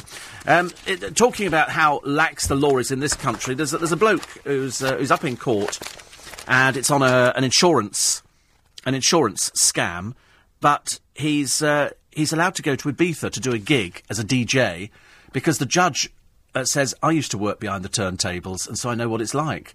And so the judge has let him fly off to Ibiza to do his gig. It's, it's, it's actually quite funny if it wasn't so serious. And, uh, and he's allowed him to fly off because the judge apparently used to do a little bit of this some time ago, which is brilliant. Uh, Holly Willoughby uh, was speaking on this morning, yesterday. Was it one of the days she's doing, or is it we have to suffer with Eamonn and uh, and I don't mind Ruth so much, if, if, uh, but she's a bit put upon. She doesn't really get a chance to say very much. He he's obviously thinks he's funnier than everybody in the entire world, which of course he isn't. And uh, and so we always go. It was a bit Richard and Judy syndrome. Judy would sit there staring into space. We'd all be going, "Let her speak, Richard. Let her speak." I to throw things at the television, slippers and the like. Um, and uh, speaking on yesterday's this morning, Holly Willoughby said it was the most beautiful day um, because she couldn't look at Fearne Cotton on her wedding day because every time she did, she started crying. There's obviously quite a nice bit about Holly Willoughby that means she cries, but I imagine she is pregnant, isn't she? So she obviously uh, her hormones are racing around. She says, I couldn't look at Fearne. I was with Leigh Francis, Keith Lemon. I was still doing the same tired old act. Uh, and he said the same thing. You couldn't look at her without crying because she was so full of happiness and love. I didn't want to make her cry and ruin the makeup, but we both had a bit of a blub. You imagine that Holly Willoughby is, is definitely one of those blubbers in life that she could probably cry. I cry every time I see Celebrity Juice. every time I watch that dreadful programme. Uh, high protein. Uh, whey protein doesn't come in a capsule. Oh, we did find out actually what it is. Somebody sent me um, Gosh, who sent me a thing now? Wait a minute. Somebody sent me a thing on what whey is. It's apparently where milk curdles and you get the, the, the curd bit and then you get the other bit, which is the whey. Sounds disgusting. I mean, to be honest, so little Miss Muffet, sitting on her tuffet, was eating her curds and whey. So she was eating some milk that had gone off. That sounds horrible, doesn't it? I think perhaps Miss Muffet had some questions to answer. Perhaps she was trying to poison the spider. Equal rights for the spider, I say wonder why she was eating that curds. Nobody's ever analysed that one, have they? Eating her curds and whey. Was it, was it considered good for you? So where the milk separates, you eat the... the t- in fact, I've now gone quite off it, I'm afraid. Quite off it. It doesn't, doesn't sound... Uh, doesn't sound like my sort of thing at all. But, I, but it doesn't come in capsule form.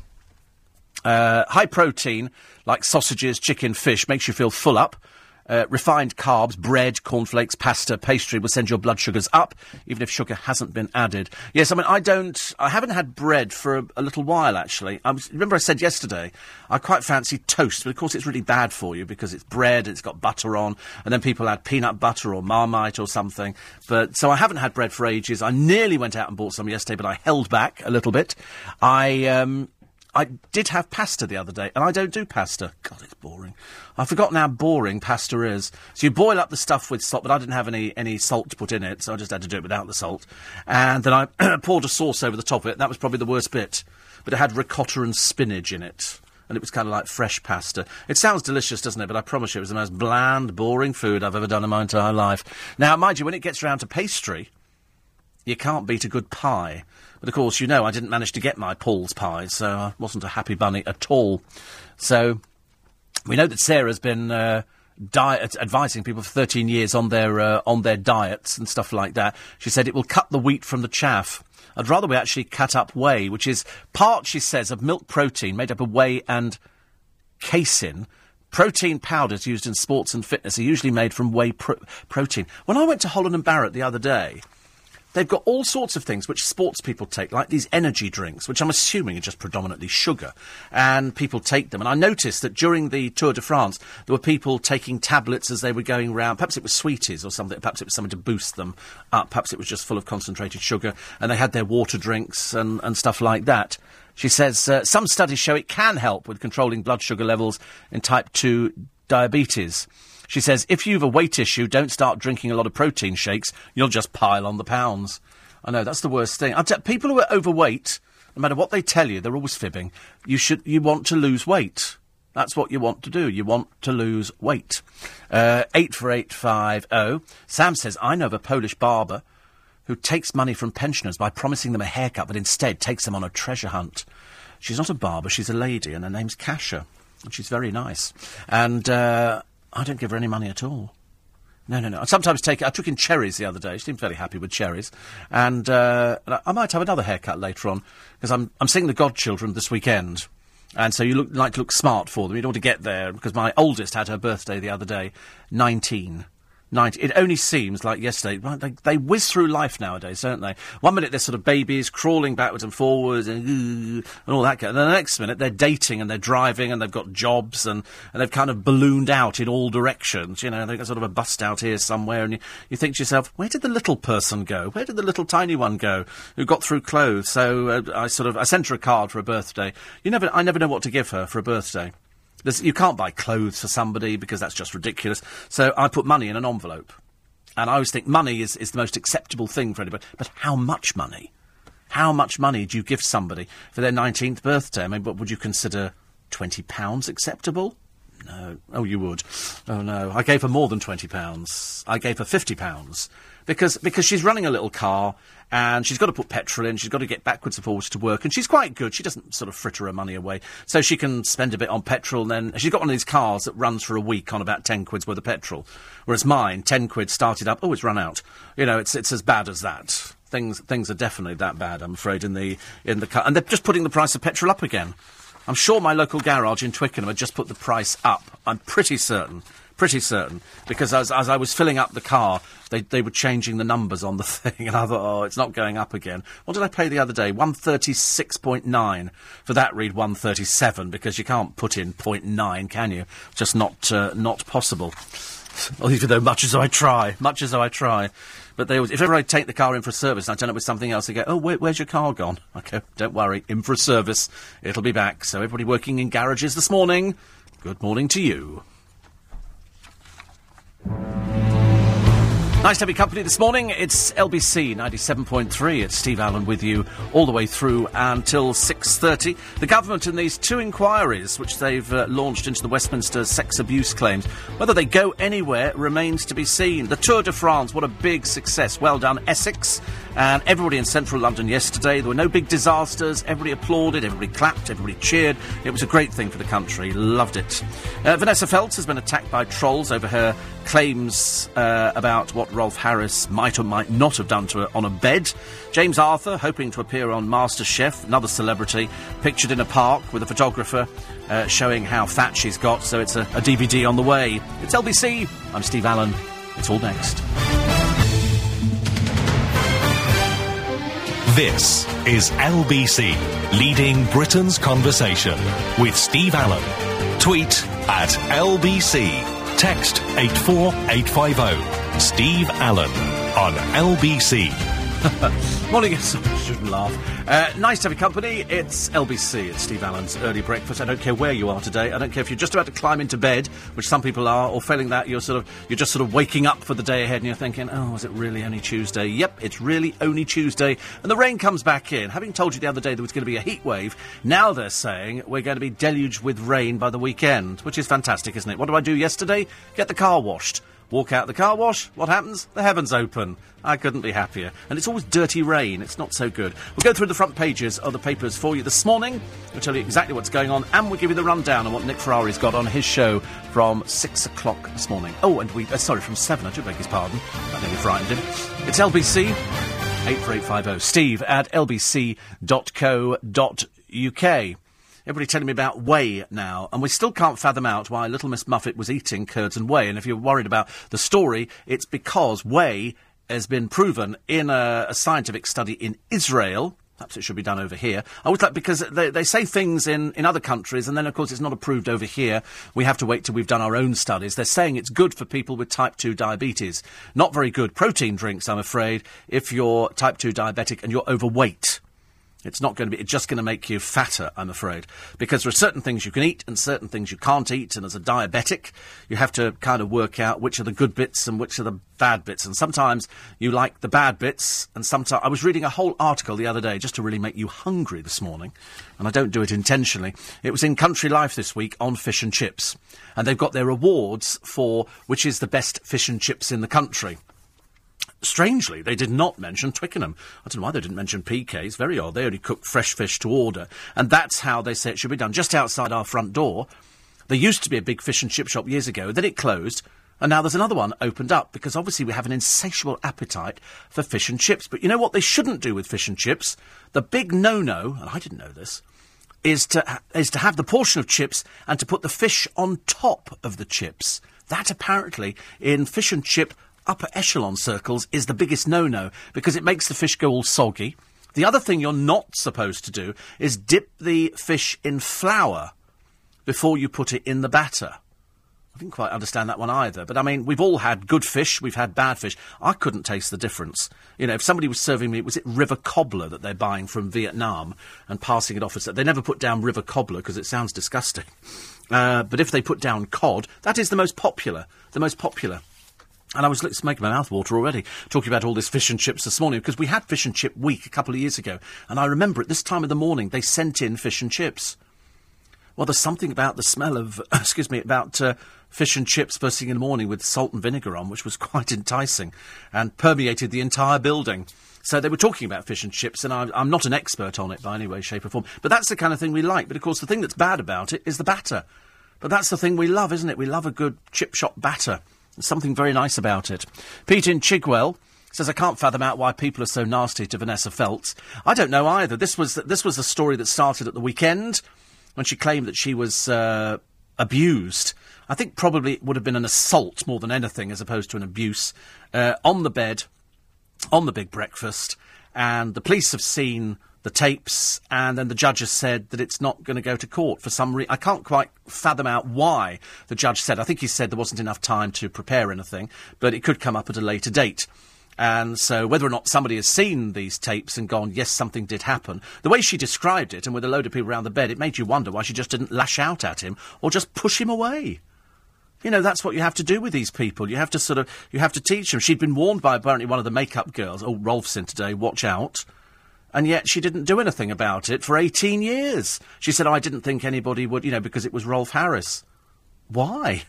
Why? Why would you think that? That would be the certain, you know, the thing you have to do. And her, her boyfriend at the moment said she's very brave coming out. There's nothing brave about it. She should have done it years ago. She's a journalist.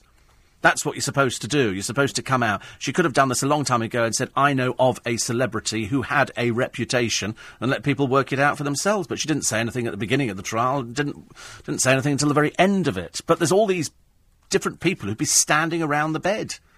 And she said nobody would believe her because it was Rolf Harris. Well, of course they would. It's on film. It's on film. Uh, Steve, the lad with the pizza, the answer is in one word Gwent. Thank you. This is the poor lad who spent £17.99 and got charged £179,000. I do, th- I do think that's funny, actually, because, I mean, surely at 179,000 alarm bells would be ringing, wouldn't they? It's obviously some incompetent in the pizza place who doesn't know how to, uh, to put in the dot. um, Holland and Barrett sell whey protein powder. But Fiona says you could ask Mr. Shah if that'd be good for your diabetes. Thank you, Fiona. Mr. Shark, eh, should I have whey powder? You see, it doesn't even sound very nice. And also, I don't want a balloon, thank you very much indeed. I'm going to be doing an interview for In Conversation today with somebody whose weight has maintained itself over the years. That's John Barrowman. And he just never seems to put on weight. He's sickeningly good looking. You think he's good looking on television. He's even worse in real life. He's sickeningly good looking in real life television doesn't quite do him justice till you see him. Whereas some people look different, don't they?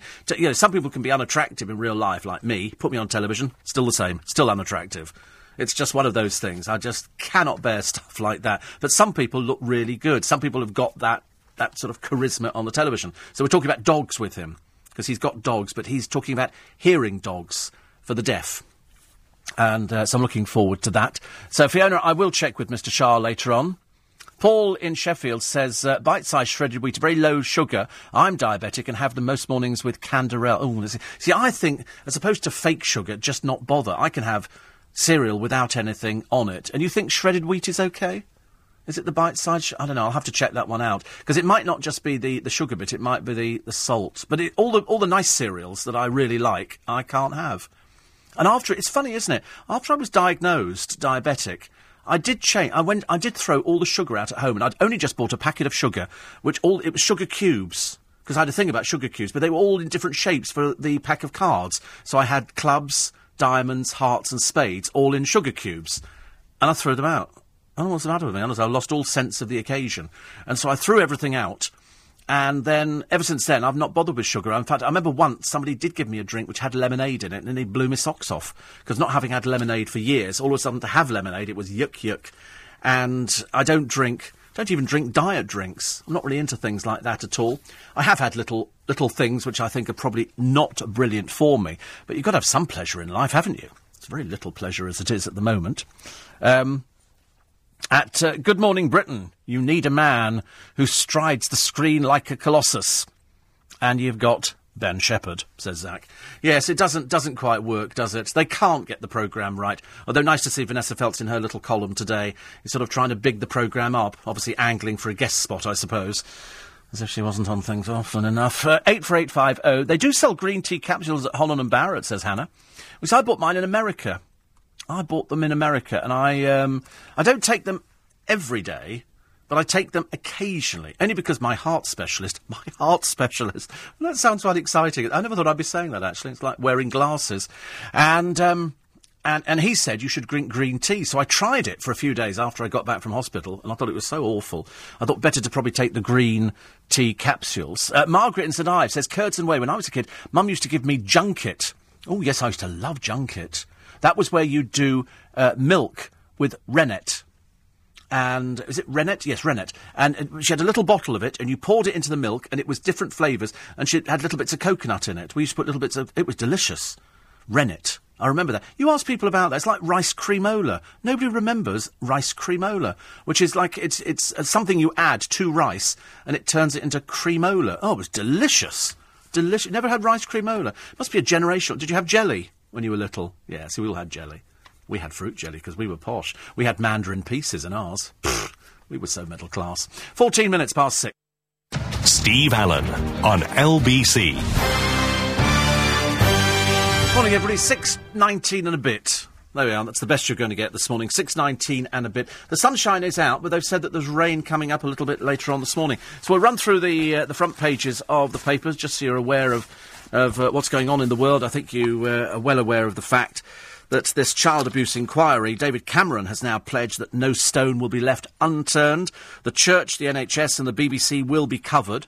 It's obviously, this is obviously, this is our sort of Falklands, isn't it? This is what's happening at this precise moment. This, this abuse in the House of Commons, this paedophile ring that they're talking about. I mean, did it actually exist? And, and is this what the inquiry will look for? Or is it just one or two instances of somebody coming forward saying, you know, I met this MP and, and this and that happened?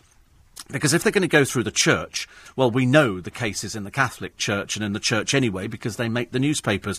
I don't, I'm not too well aware of the cases within the, the NHS. The BBC we're well aware of because of the amount of artists. But there again, the BBC was having more artists even before ITV, so that's why. And it'll be interesting to see what they uncover at the end of the day. Will they say that there is nothing to answer, or will they start naming names? All of that will become apparent a little bit. A little bit later, but I should suspect it's actually going to, to run for most of the year. Network Rail's been fined more than £53 million for falling significantly short on punctuality on long distance routes. Huge amount of money, isn't it, to be fined? £53 million. Uh, apparently, the operator vowed to deliver average punctuality levels of 92%, but achieved 86.9%. I mean, but that's all sorts of, you know, there can be all sorts of reasons for that, can't there? There can be all sorts of reasons where, I mean, I've sometimes stood at a, a station, I've, uh, you know, Waterloo I, I use on a regular basis, and that's why I stand there, and they go, this train leaves at 29 minutes past, and I sit there and I watch the clock, and 29 goes, and then 30 goes. And you think, so it's obviously running late. For what reason? It's, re- it's only a few minutes late, but if, you, if it's a train that stops at everywhere down the line, the knock-on effect can be at least an, an extra sort of ten minutes by the time it gets to the other end. And sometimes I get to Twickenham, and you hear them saying the so-and-so train coming in at platform five is currently running seven minutes late. You think that's because either the driver wasn't there on time, and that seems to be a lot of the, the, the problem that the driver wasn't there for that particular train, or failing that they've got to wait for a guard because they can't leave the station without having the guard on board as well, and presumably they sit there waiting for their shifts to be announced. Either way, though, it's hell of a fine, isn't it? Absolutely hell of a fine.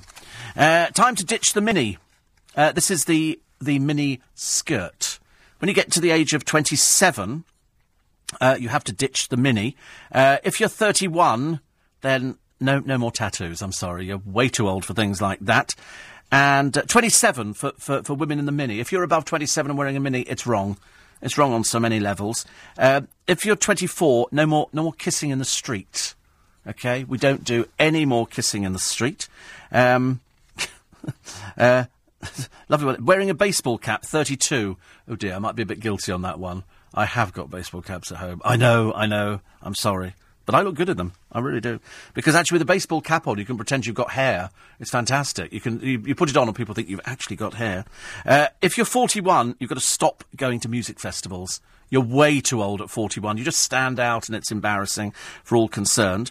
Um, if you go to a stag or a hen do, not after 37. A quiet meal in. You know, you just sit down with some friends and maybe have some tapas, or maybe some, some wedges, or Domino's pizza, or something like that. But you don't go out to a stag do if you're above the age of 37. Incidentally, 37, you don't go to a nightclub. Danniella Westbrook, if you're listening, you're too old to go out to a nightclub. You look a bit silly, okay? You look like everybody's favourite grandmother, or not, as the case may be. Uh, if you're over 26, sorry, no skateboards. I do see people walking down the street and they do look as though they are about 30 years old. They could be Americans, I don't know. And they're clutching skateboards and you look at them and they've got little goatee beards. And, and go- goatee beards are out as well. Uh, you know, you don't have goatee beards. I think above the age of about uh, 22. So goatee beards are out. And skateboards, definitely. You mustn't have things like that. Uh, if you're above 48, no more bikinis. Okay, no more bikinis, please, for those people. And uh, and the other one is uh, voting on the X Factor. If you're above twenty, if you're above twenty six, you mustn't vote on the X Factor. It's not for you. It's for it's for younger people. Very funny, isn't it? Um, uh, James Arthur, as I said earlier, is hoping to appear on MasterChef. Now he is without a record deal. I really like that show. He insists. Yeah, I think we're looking for sort of people with, with a bit more than you've got to uh, to offer. And, uh, and Kimberley Walsh is contemplating a return to music. She says, I have an idea for an album. Yeah, I have one as well. I have one as well for you. A silent album. It's no good if you've had a music career trying to go back into it, uh, back into it again. It just doesn't. It doesn't work. In a cap, I can pretend I'm not ginger, says the producer. But ginger's good because you're not going to lose your hair. You see, like ginger people don't lose their hair. It's like dark hair. It's it's fairly strong hair, and you're sort of more red, aren't you? I bet you like you like ginger's better though, isn't it? I've got a friend of mine. He's got the same colour hair, and he he thinks he's blonde. And I said, no, you're definitely not blonde. I said, you're absolutely red. He went, I'm not red. He said, at, at the most, he said, I'm sort of like an off ginger. I said, no, no, no, no. I promise me, you're definitely ginger. And uh, I know lots of people who are ginger. It's a great colour. But it does mean that you don't tan, you just go red outside in the sun. And that, that's not, I mean, I, I sort of, I don't go in, I just go blotchy. But there again, my life has been blotchy. I spend my life being blotchy. So I don't sit in the sun. I can't sit in the sun anymore. I get bored. I think above a certain age, you shouldn't be tanned. I nearly bought some fake tan the other day because I thought maybe I looked a bit pale. And I thought if I buy some fake tan, I might kind of fit in more in this building where they're all young and everybody's got tans and they're all, yeah, woo, like that kind of thing. Whereas I don't have the woo anymore. I'm kind of like, ugh. And uh, I might try the whey though. Although the more I think about it, the more I'm thinking I probably wouldn't.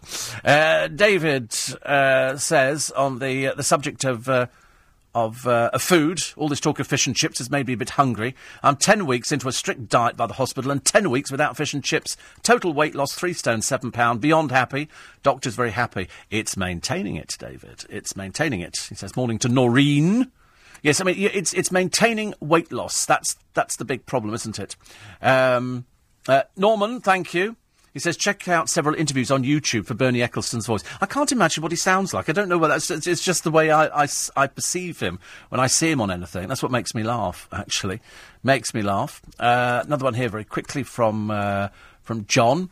He says, Do you recommend Prosecco as a diabetes friendly beverage? I don't know, actually. It's all natural, so it can't be doing too much harm, surely. I don't know. The, the producer came up with something this morning on, on if you do more than six drinks a day, apparently you might have a slight. And also, have you done anything in the past year that you're ashamed of? Or that you wish. What are you smiling for? I haven't done anything in the past year that I'm, I'm embarrassed about. Mainly because I've had more than six drinks and I can't remember it. No, that's not true. It's funny, isn't it, when they sort of say, Can you remember everything that happened? The answer is yes, most of it. Of course I can. Heavens above. Jackie's up in Paddock Wood, which is good news, and the rest of you. Uh, we'll finish off looking at uh, some more of the, uh, the papers in a moment. And uh, yesterday evening at uh, Clapham Junction, Steve, I was pounced on by chuggers. Yes, uh, chuggers I, we, we don't like, I'm afraid. We absolutely don't like chuggers at all. These are the people who leave in front. Hello, have you got two minutes? No, I haven't. Simple answer to stopping chuggers. Take out an imaginary phone, hold it up to your ear. They won't come anywhere near you. I promise you. Uh, 84850 steve at lbc.co.uk. Every time the late uh, carry on comedian Jack Douglas cried out, Way! as his flat cap threw off. And um, my parents went into a cafe and had soup and a crusty roll. Mum paid with a debit card. It was declined. The bill was 259000 Sounds delightful. Thank you, Lynn, very much indeed. Julie says, uh, good morning. Fish and chips up north always take the skin off the fish, but here in the south they leave the skin on, which is revolting. I don't, um, I don't do that. But I don't know, actually. I just sort of, I just sort of eat it normally. 84850 steve at lbc.co.uk and everything woven into the uh, the programme. And thank you for making this the most the most listened to. It's always quite exciting, actually. But there again, there is uh, there's worse things out there than heaven and earth, as they say. Uh, also, on the front pages, and um, we had six drinks over lunch. Says Jonathan Levi, who's now managed to find a haircut for twenty five pounds. Up until now, he was paying a small fortune for his hair, but apparently it looks great. And he said, or was it six bottles we had over lunch? I think he found it was just six drinks, wasn't it, Jonathan? I think just six drinks. If only we could remember. Uh, Daily Express, the Westminster sex scandal. Oh, I've just realised I've gone over my time now, haven't I? I'm back tomorrow. Nick Ferrari and the team at seven. Next morning news, Lisa Aziz.